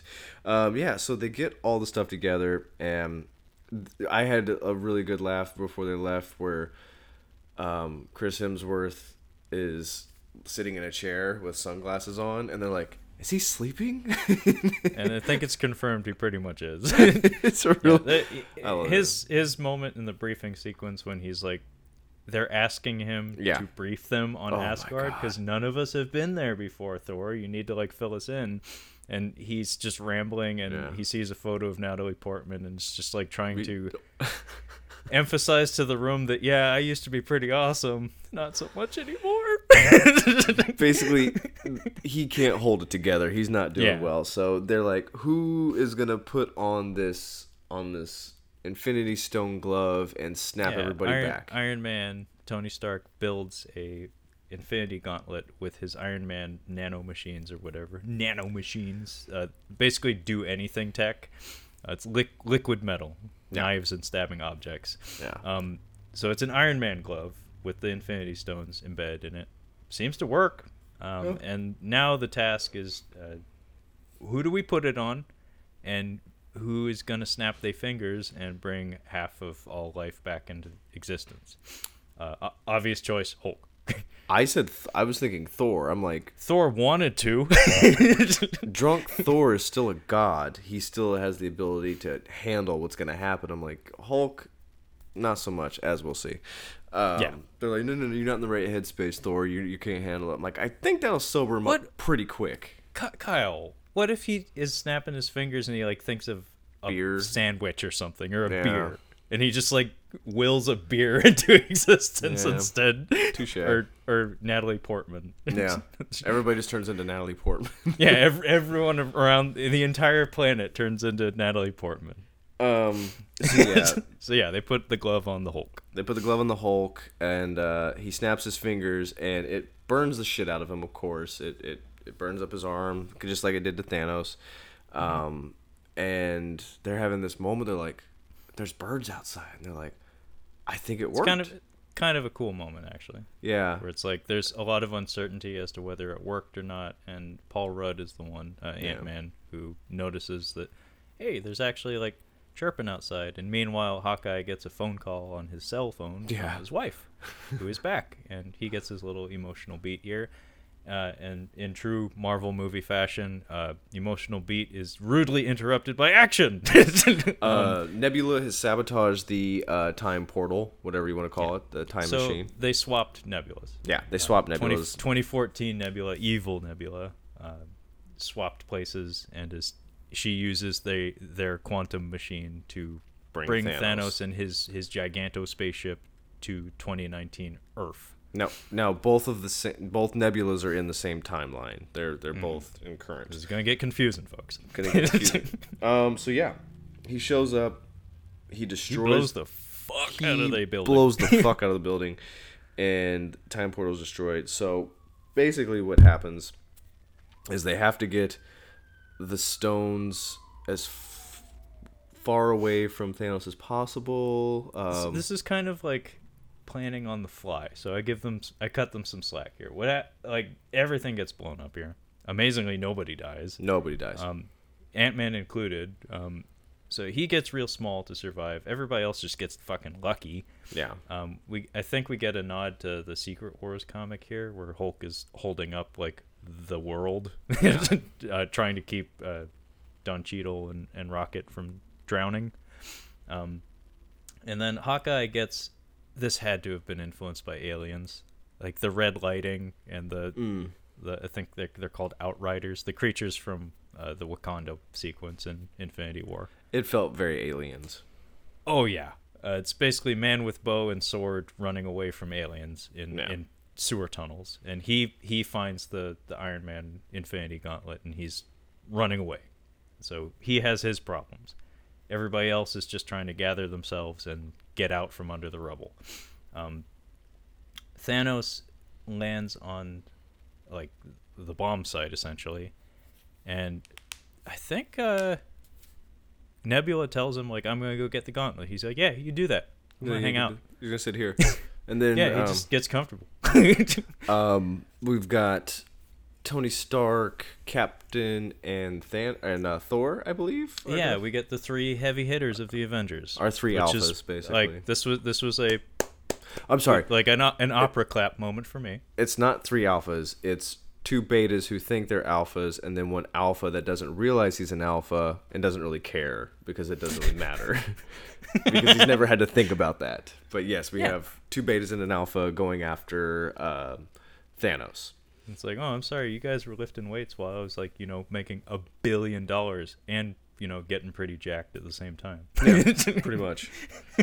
Uh, But yeah, I this was a little bit of a not a fanboy moment, but this I was like, you're doing it right. Yeah. Having these these three characters in particular need to have this moment in particular, especially considering if you want to go all the way back to the first Avengers movie, like before the band was even together, uh, one of the first instances of everybody kind of being together was the three of them clashing, and Captain America was the one who settled the argument in that case, and so we kind of get a callback to that, I guess. But yeah, uh, instead, like they notice that Thanos is just kind of sitting there, uh, which is pretty fucking cool, by the way.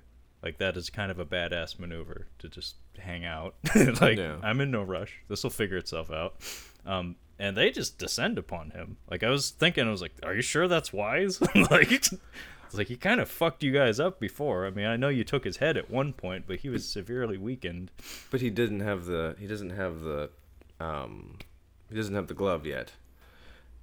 So I yeah, thought maybe but they he, had a he chance. has a he has a metal version of Darth Darth Maul's weapon though. Oh, yeah, he does. With that. um, so through a series of events here, they lose the fight, and then um, something happens off screen, and everybody shows back up. I don't know what happens. Uh, so just before that, um, because I, I did want to talk about their skirmish with Thanos, which was pretty well executed. Yeah, it was good. Thor kind of went down like a chump, if you ask me. Yeah, he did. Well, he's Um, not in good I- shape. Yeah, I, I, yeah.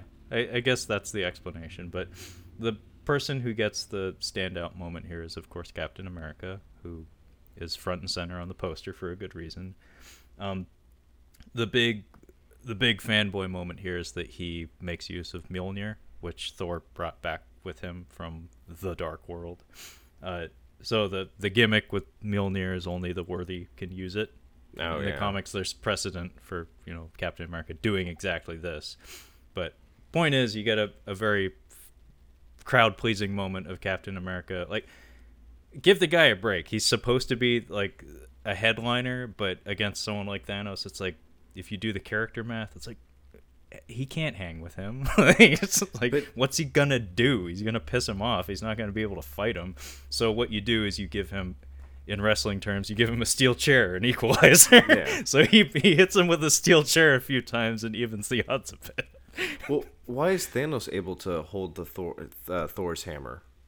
I don't think he ever does. He He does. he he does. He does. Well, I mean, if you think about his character, I could see him being worthy.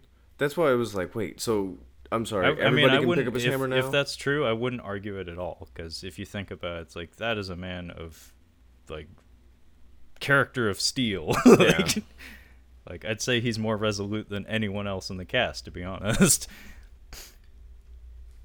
So, Um, yeah. But yeah, Captain America puts up a good fight. Uh, his shield gets broken.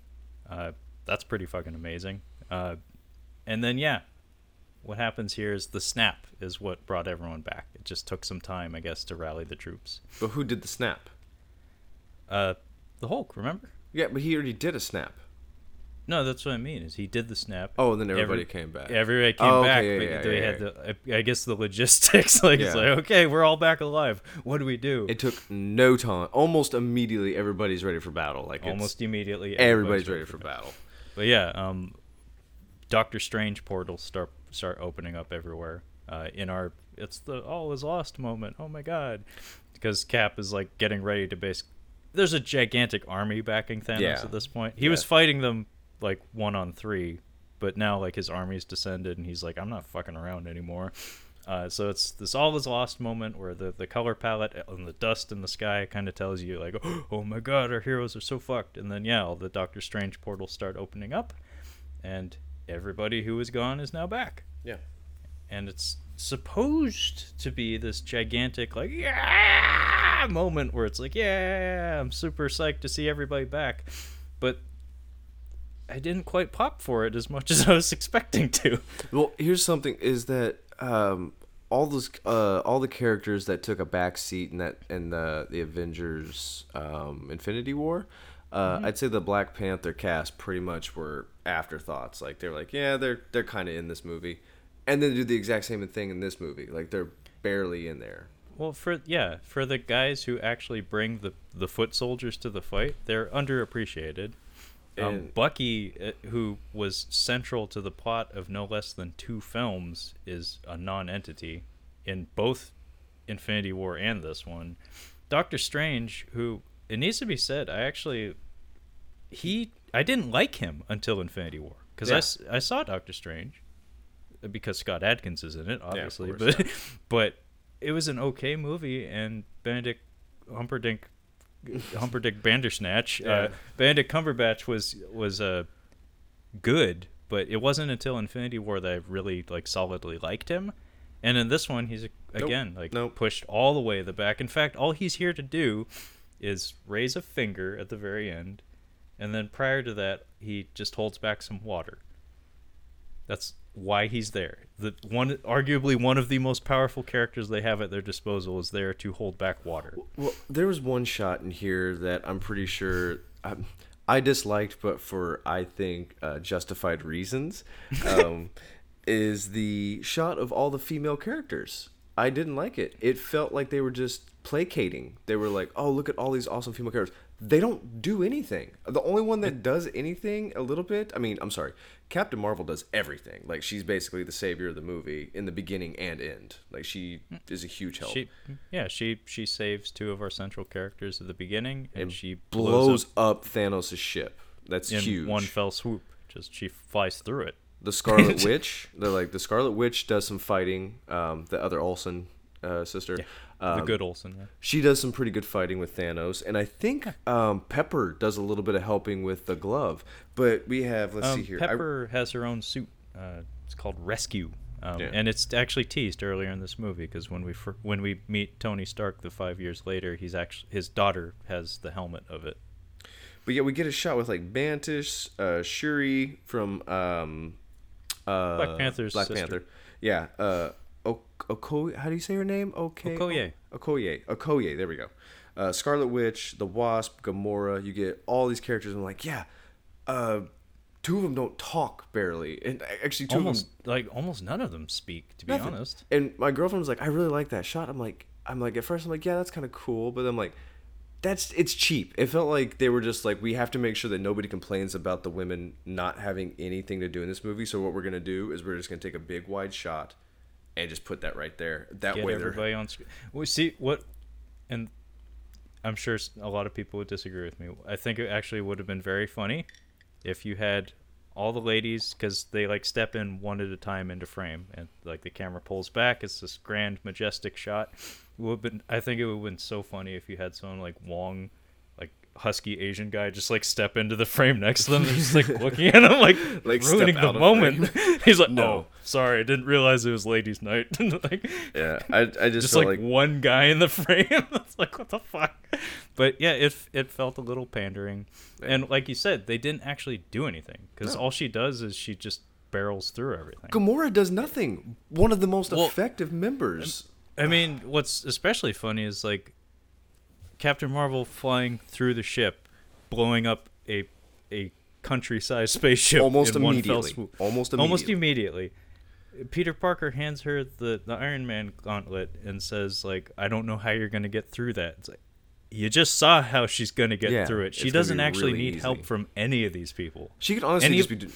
In fact, like characters like Okoye don't and Gamora don't even have powers to draw on. They're they're just gonna get themselves hurt. Yeah, I'm saying Gamora and Okoye are like badass and like they could actually be doing something. But Yeah. all Gamora does is hit Quill in the nuts, and then Okoye does. She doesn't even talk. Except she has Yeah. a couple lines in the beginning. she like rallies the troops, but it's a quiet like. She was one of my favorite. She was one of the best characters from Black Panther. I thought. I Oh, thought yeah, she- absolutely. I loved her character no, in there. Uh, she stood out for sure. The Um, Wasp, but she doesn't talk. Fake Beck Beckinsale doesn't. I don't think she talks at all in this movie. Not really. She, I mean, the whole battle felt very.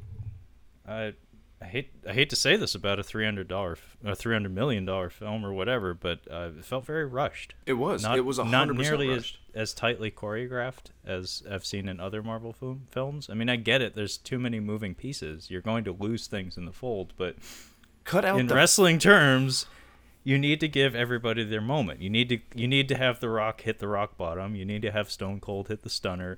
Everybody needs to get their move in there. And we did. There was tons of characters who didn't really get moments. And like you said, it would have been really cool in that female led moment there to like have everybody legitimately so. get their moment or something. the problem It's is like the equivalent of having a bunch of wrestlers stand off against each other, and you're thinking like, "Oh, this is gonna be so awesome," and then all they do is just like run into each other and fall down.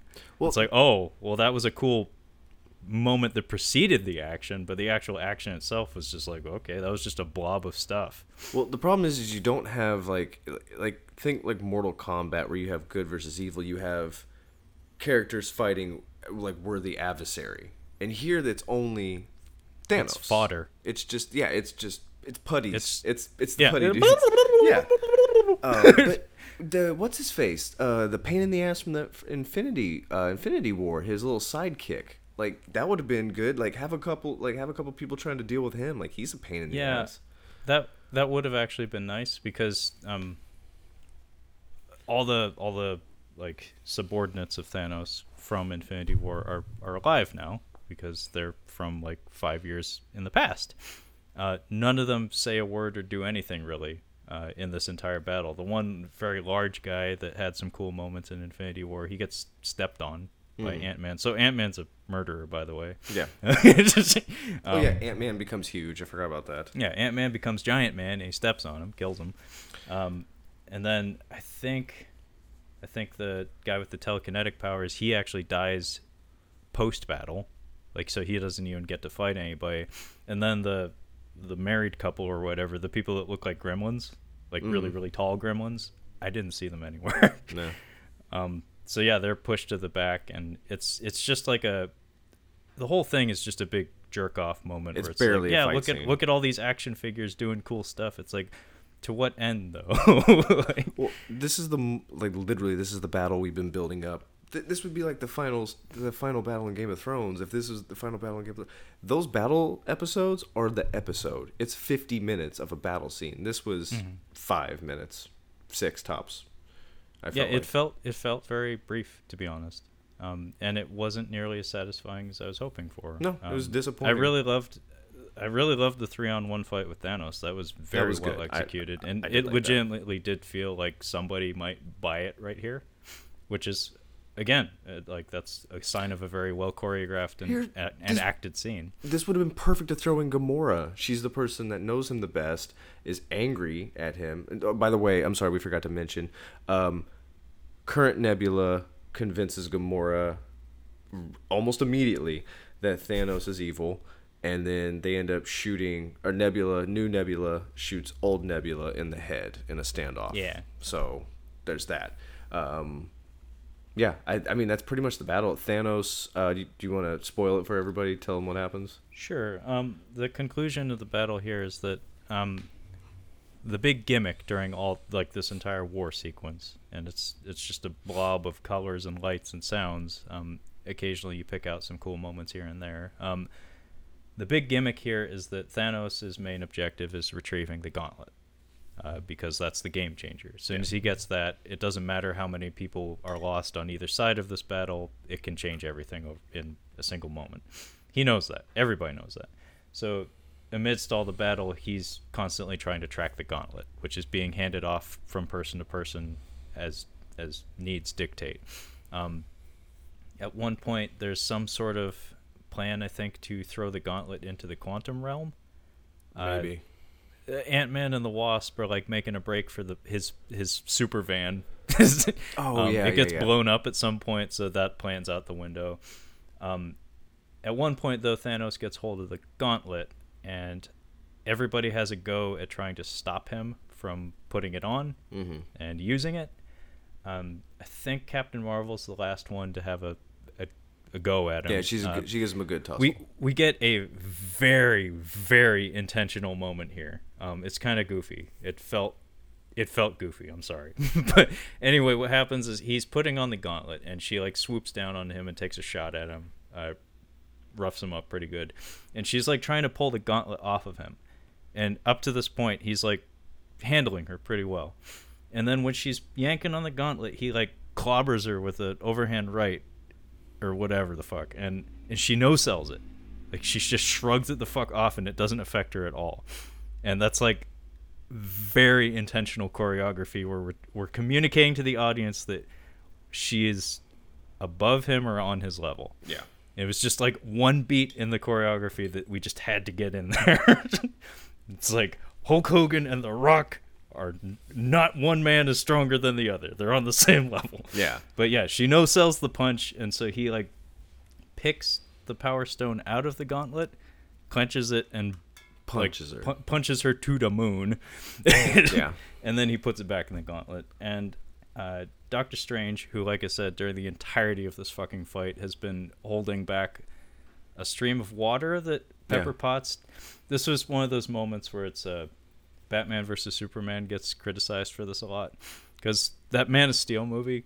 Uh, a lot of people pointed out that like the final battle of that movie involves the entire destruction of Metropolis. Mm-hmm. It's like that's you can't do that. like Yeah. that's not that's not what superheroes do. And so in response to that, almost every superhero movie following that uh, has always had like an extra line of dialogue or something thrown in there saying like, "Oh, everybody's evacuated," like whenever there's a big city destruction sequence or something. In fact, Avengers: Age of Ultron had like an entire couple minute sequence of them covertly evacuating the Eastern European town. I could not tell you a minute of that, of that movie. I can tell you more about the first Avengers movie than I can tell you about Age of Ultron.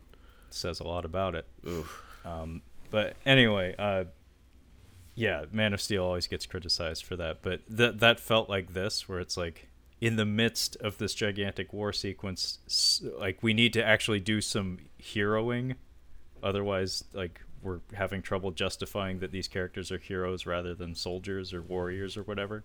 So we have to inject this like weird tidal wave thing that is suddenly a problem. Either that or they were too lazy to come up with something for Doctor Strange to do.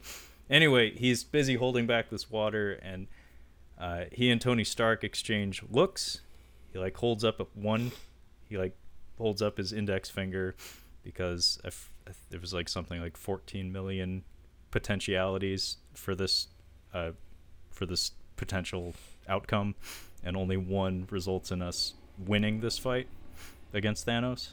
Because in Infinity War, you know, he like saw ahead to the future. I had to pee at this point, so I was just like, okay, finish this Okay. movie. Well, the, the point is the significance of the one is that there's only one way that we win this fight. Yeah. And Tony Stark is aware of this because he was present when that statistic was thrown out there. So they shoot each other a look. Iron Man tries to stop Thanos.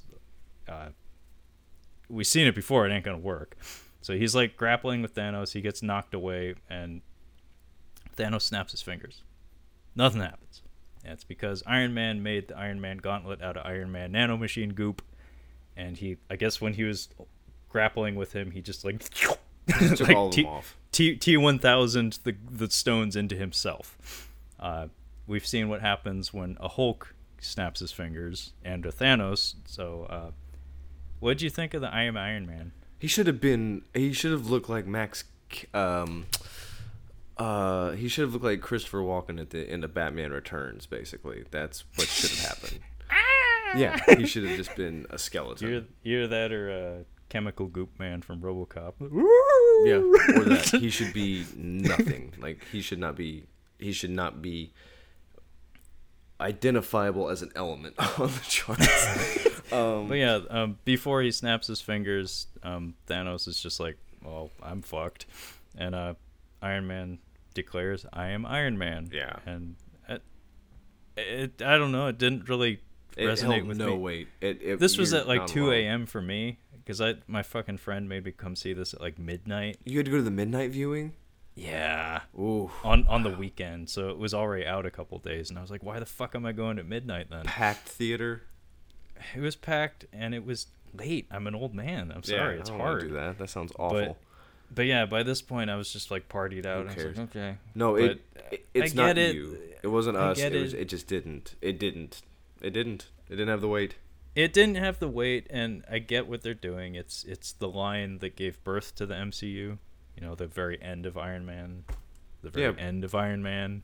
But the MCU's still gonna keep going. So why are they? They're saying this is the end. Like, okay, but, but, but still, watch our next movie. It's not over. It's not over yet. I mean, there's there's more. We got Um, plenty of other cool shiny toys over here. You'll like them, I swear. There's more but yeah. movies. But yeah, he Um, snaps his fingers and he commits genocide. yeah, he does. Uh, he commits genocide in one snap. I didn't think about that. Um, I wanted to I wanted to mention earlier that uh, one of the thing one of the problems that I think you both we both have in villains more me is that uh, they don't commit to being villains. They're like Thanos is he's like his heart's in the right place. He's just trying to help out. In this movie, he actually gets to be villain.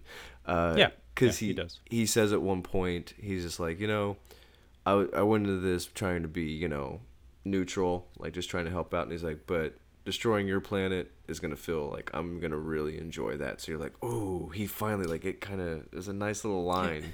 See, I I really like that Yeah. because you know after having three bothersome flies in the form of Iron Man, Thor, and Captain America, you know, prevent you from fulfilling your destiny, I guess, in your mind, like that that'll piss you off. You know, like that that's kind of annoying. Um, I did like that, but at the same time, um, I don't know. I, I I felt that he was robbed of some of his his gravitas in this film because He doesn't get a good Infi- death. Well, he doesn't get a good death, and just the just the nature of the character, the fact that this is a a past version of someone that we've already seen for an entire movie, so he doesn't know the same things that he knew in that other movie. He hasn't taken the same journey, so we're getting a a fresher, less interesting version of the character that it just doesn't carry the same weight as if it as if it was the same guy that we had seen go through all the same trials and tribulations up to this point. But I did like that he started to get to that point, but by then we were all we were already out of movie. Yeah. I would have, in short, I would have preferred to have more of him in the movie. But this movie's already three hours long, so I guess maybe I should just shut up Just- and be yeah, happy with what I got. Happy with what you got. Um, yeah, so everybody disappears that were bad, basically, and yeah, uh, how did I wonder how that went through in his mind when he snapped his finger? All the don't bad people go away. all bad people go away. Snap! I might. um, but it, then you think like for a second, like Thanos, like oh he didn't snap, he didn't snap Thanos. Like what's he gonna do? But Thanos just crumbles away. See, that would have actually been interesting because that would be the same punishment that Thanos gave him. Was that you failed and you instead of killing you, you have to live with your failure. Yeah, but you know that he'd be scheming to just get it all back again. That's the problem. Yeah, yeah, of course. Um, but again, comic books, he could find a way back. You never know. Yeah. I, I don't expect so. I think this. I think Thanos is a card you're on- in movies anyway. You should probably be only allowed to play once. Yeah. Um, but yeah, it his. I did give them a little bit of credit here. He doesn't have like a, like a big speech or anything. He just kind. of, He doesn't even go out with a word. No, he just he he just surveys the environment. He realizes what's going on, and he just kind of sighs and he's just like, that's Well, it. "We'll get him next time." so yeah, so Tony Stark is uh he's out of it. Like he he's not really coherent and Spider-Man comes up and cries. This kid's pretty good. He's pretty good actor. Tom Holland, yeah. Yeah. Um he's crying about it and it's really nice. Um Gwyneth Paltrow her or Pepper comes up and she's just like, "Okay, okay. I know you're going to miss him, but this is mine." Like I yeah, that's kind of my husband and the father of my child. Um, You little back nerd. off, Spider Man. Get out of here. Spider Boy. I mean, Gwyneth Paltrow's notoriously jacked. I'm sure she could just manhandle him. She could probably pop him once. Um, yeah, they have this stupid little oh he's gonna die and stuff, and he dies. Um, yeah, um, it's Yet, I just wanted to say that um, they did a good job of sneaking in reminders here and there of the significance of Spider-Man. Um, I still haven't seen Because- that movie. well, the like, no, no, I mean, in Infinity War, his his passing was, I think, what hit It Tony is. Stark the It is. hardest, It is, and yeah. it carries over to this movie where, whenever he's, conf- whenever he's like feeling the weight of his failure, that's the thing that he he keeps coming back to, and in fact, when everybody comes back to life, Spider Man's like the first person that he Oh yeah, all the hugging on the re- battlefield. reunites with, and like you can see it on his face. That he's like, "I'm very happy you're back," because I felt bad about that. he said, "Oh, that's nice." The hug. but yeah, but yeah, the the goodbye though, it's like I get it. I'm sure Spider-Man's death sequence tested very very well with audiences last time around, so let's get another moment where Tom Holland has an excuse to Oh, break course. down and be emotional. But it's his wife. Yeah. Give him space. Give him a little But yeah, bit. he dies. He he dies. And Um, Captain America lives. definitely made peace with him dying. I mean, if you're married to a billionaire, I'm sure you've made peace with your whoever that billionaire Jesus. is. And you need to remember she was his secretary before, so like she's seen everything. Yeah. like she's seen him go through everything. Um, so yeah, he dies. She's like, You should have been dead decades ago. um, he dies, and then there's um the funeral. Well, yeah, he's got a to talk about the, the he's bill. got he's got a video. Of course, he's got a fucking video about oh don't be sad it's a, it's a rich people thing. That's Yeah, what you do. Yeah, whatever. He's got a video. Um, but they go out to do the funeral on on the on the back porch of their of their lake house or whatever. Um, It looked like uh, the Edge. It looked like the lodge from the Edge. it looked like uh, I think it was like it might have been in True Detective or maybe Sweet Home Alabama, one of those movies. It looked like the same fucking thing. Um, but the there's a net worth. Um, you can see all the money on screen because you have all these these characters, and up close you have the most money, and then further back you get less and less money, and then I I got a good chuckle out of this. Cobie Smulders Yeah, yeah. way back. Yeah, I'm sure she's She's- got she's got the How I Met Your Mother money. Like she's she's doing okay, but like as far as these franchises go, she's probably not made a lot of money from this. But just Mm-hmm. as you move back, like at one point, I'm like, there's like a billion dollars on the screen. I think right now, just like, in it's, it's a lot of money. just in people. Yeah. I would be very curious to know if any if anyone was unable to attend on the same day, and they like CGI'd them into the frame with everyone else. It's pro. I'm guessing that I probably mean, did. I would not be surprised, especially the way that camera was floating around. It's like you would think it would bump into someone at some point. Yeah. this is very seamlessly choreographed, but um, all the nerds will tell you, Kyle. So um, I'll I'll throw it out there so so they don't have to tell us in the comments, which don't exist. Yeah. Um, the kid that was off to the side was the little boy from Iron Man Three, yeah, I don't remember uh, that. all all growed up and gangly as fuck. I just I stopped watching it after Ben Kingsley uh turned whatever it was like whenever he stopped being his character I'm like okay I don't know what's happening in this movie and I don't care anymore done But yeah, the funeral sequence is like all the heavy hitters from every movie up Yeah. to this point, you know, attending the funeral. And it's kind of morbid, actually, his goodbye video, because like his daughter's watching it, and it's like, she's not getting it oh yeah the Yeah, Jon Favreau uh Jon Favreau's so charming. ah, you gotta And, love and him. fat. And fat. it's fat Favreau uh yeah he's I liked his scene with the daughter he seemed like he was very comforting it was it was a nice little scene it was like your dad loved Yeah. Cheeseburgers I love Yeah. cheeseburgers Uh, his his acting actually like he gives a little pause there where it's like yeah he got the feels and Yeah. he probably should have whispered in your ear he's like i'm making the lion king it's like That's the. I'm sorry. That's the other. summer. Reason. That's the other reason why I'll go see that in the theater. Uh, Jon is Favreau? Jon Favreau. Yeah, gotcha I like his movies. Um. So yeah, do you wanna do you wanna touch on just one thing of the time travel, and that's the in time travel? um yeah we get a we get a return of the king ending here Yeah. um potentially intentional so like all the like the the trinity of the avengers so iron man dead thor uh, is doing what his mom told him to and is doobie doobie doing uh, he cedes the throne of To Valkyrie. Asgard to Sorry. valkyrie I'm sorry. The only other person that drinks more than him. I like. I get it. She's kind of a leader.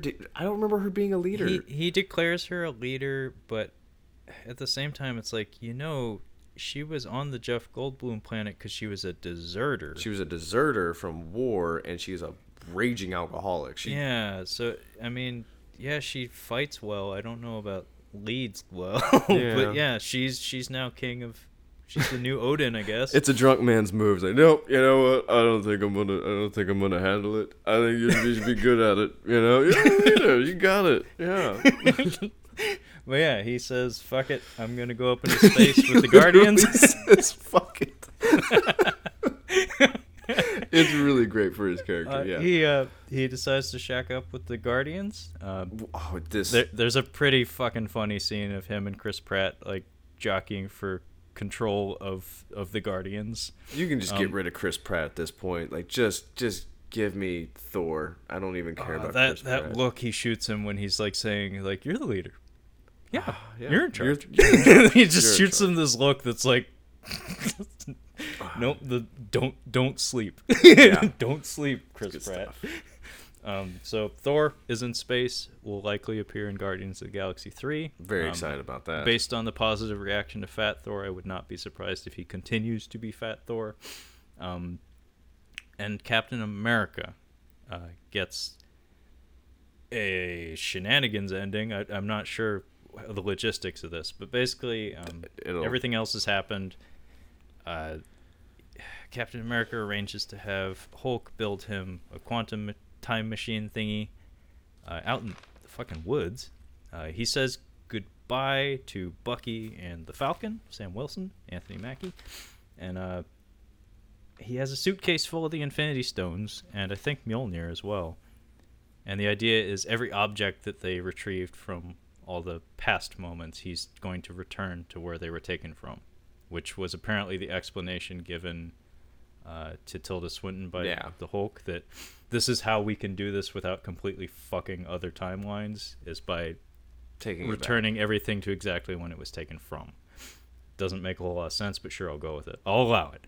Um, so we're told that uh, time works differently in the quantum realm, as, as we've seen before. That you know you can take a trip and ten seconds later. Um, it doesn't matter how long you've been gone in the current timeline. You can be gone for as long as you need to be in other timelines. Uh, it's supposed to take like five seconds. It does, but instead of coming back, uh, Cap appears on a bench in front of the lake, and he's an old man. Yeah, so come to find out, he just stayed back in 19, whenever the fuck, and uh, hung out with his lady. So, Trevor, that means he either went back in time and lived with his girlfriend while his current self was living, or, which, I mean, would have been very difficult to do, or he went back in time and had to kill the other Captain America. and you replaced him. and replaced him. Uh, There's the only, the only way. Uh, There's no other way. Either Pod, there were two Captain, Captain, America. America. There was two Captain Pod, Americas, pod person Captain America. or he went back in time and killed the other Captain America. I think we're led to believe that he came back and lived as Steve Rogers, and let the other Captain America do what he did. Okay. Yeah, it. I whatever. Yeah, um, no, anyway, he the the through line of all the Captain America stories in the movies has been he he missed out on that dance, and we Jesus. we conclude the film with him getting that dance with Hayley Atwell. Sure, um, but old old man Cap uh, hands over his newly restored shield. Oh, Not I'm sure sorry. how he did that. He's super he hands buff. it off to He's super buff. I'm sorry. When they cut back to him dancing, doing his little dance, he's super buff. Before he went into the Captain America thing, uh, he was super skinny. Yeah, So no, that- no, uh, no. I mean, he he went back. So 2019, Captain America went back to the 1940s. Hmm. We'll have to get we'll have to get into this off the air. Sorry, I, I, I Um, but interrupted you there. anyway, uh, before we close, though, uh, the main thing to take away is that uh, he hands over his newly restored shield, Old Man Cap, hands it off to the Falcon, to Sam Wilson. Yeah. uh, which is a thing. Uh, in the comics, I believe it went to Bucky originally, but I think the Falcon may have had the shield at some point. But um, also, before we go to credits, it needs to be noted that Disney Plus is about to roll out, and I know for a fact we're getting a Winter Soldier and and a Falcon TV series, so he'll likely have the shield in that series. It's apparently a Scarlet Witch show in the works, probably a Hawkeye one as well. All the cheap people, basically. Yeah. um, so yeah, like the end of this movie is also potentially a, like a, a commercial for TV shows to come. It is. Fuck. Yeah. But yeah, a last shot is uh, Hayley Atwell and Chris Evans dancing and smooching in the 40s. I don't know if there's a stinger. I saw a bunch of people waiting. There is after- not. Yeah, that's what I was saying. They're like, we're gonna wait around for the stinger. I'm like, guys, they just killed Thanos. Like, there's nothing we can do. Like, it's done. We've been waiting for this moment. I know you've been conditioned to wait after the credits, but I think we're done on this one. No, there is not. I can confirm that. Yeah, bam. Uh, yeah. So this movie was disappointing as far as a climax to a series that I've been waiting to finish. Me for about four years, everybody else about eleven years. Um, I think the second one, I think the Avengers: Infinity War is better. Uh, oh, the third one, you mean? yeah, the the Infinity War, the second uh, of these, the other one. Um, uh, yeah, Sound like a very tired dad talking about his kids. This was just it was just long, and they could have cut it down quite a bit. I wasn't disappointed in it. I would say it does but- it does putter about in its middle. Uh, I mean, the first hour is getting the band back together Mhm. um, again, uh, except instead of being like colorful and uplifting, it's mopey. yeah, Um, so again, for for you only having a few years invested and maybe not giving as much of a fuck, I could see it being kind of tedious. Um, and the middle portions, there's a lot of fan service in this movie that if you if you're invested, you you get the references um, in the moment in the theater.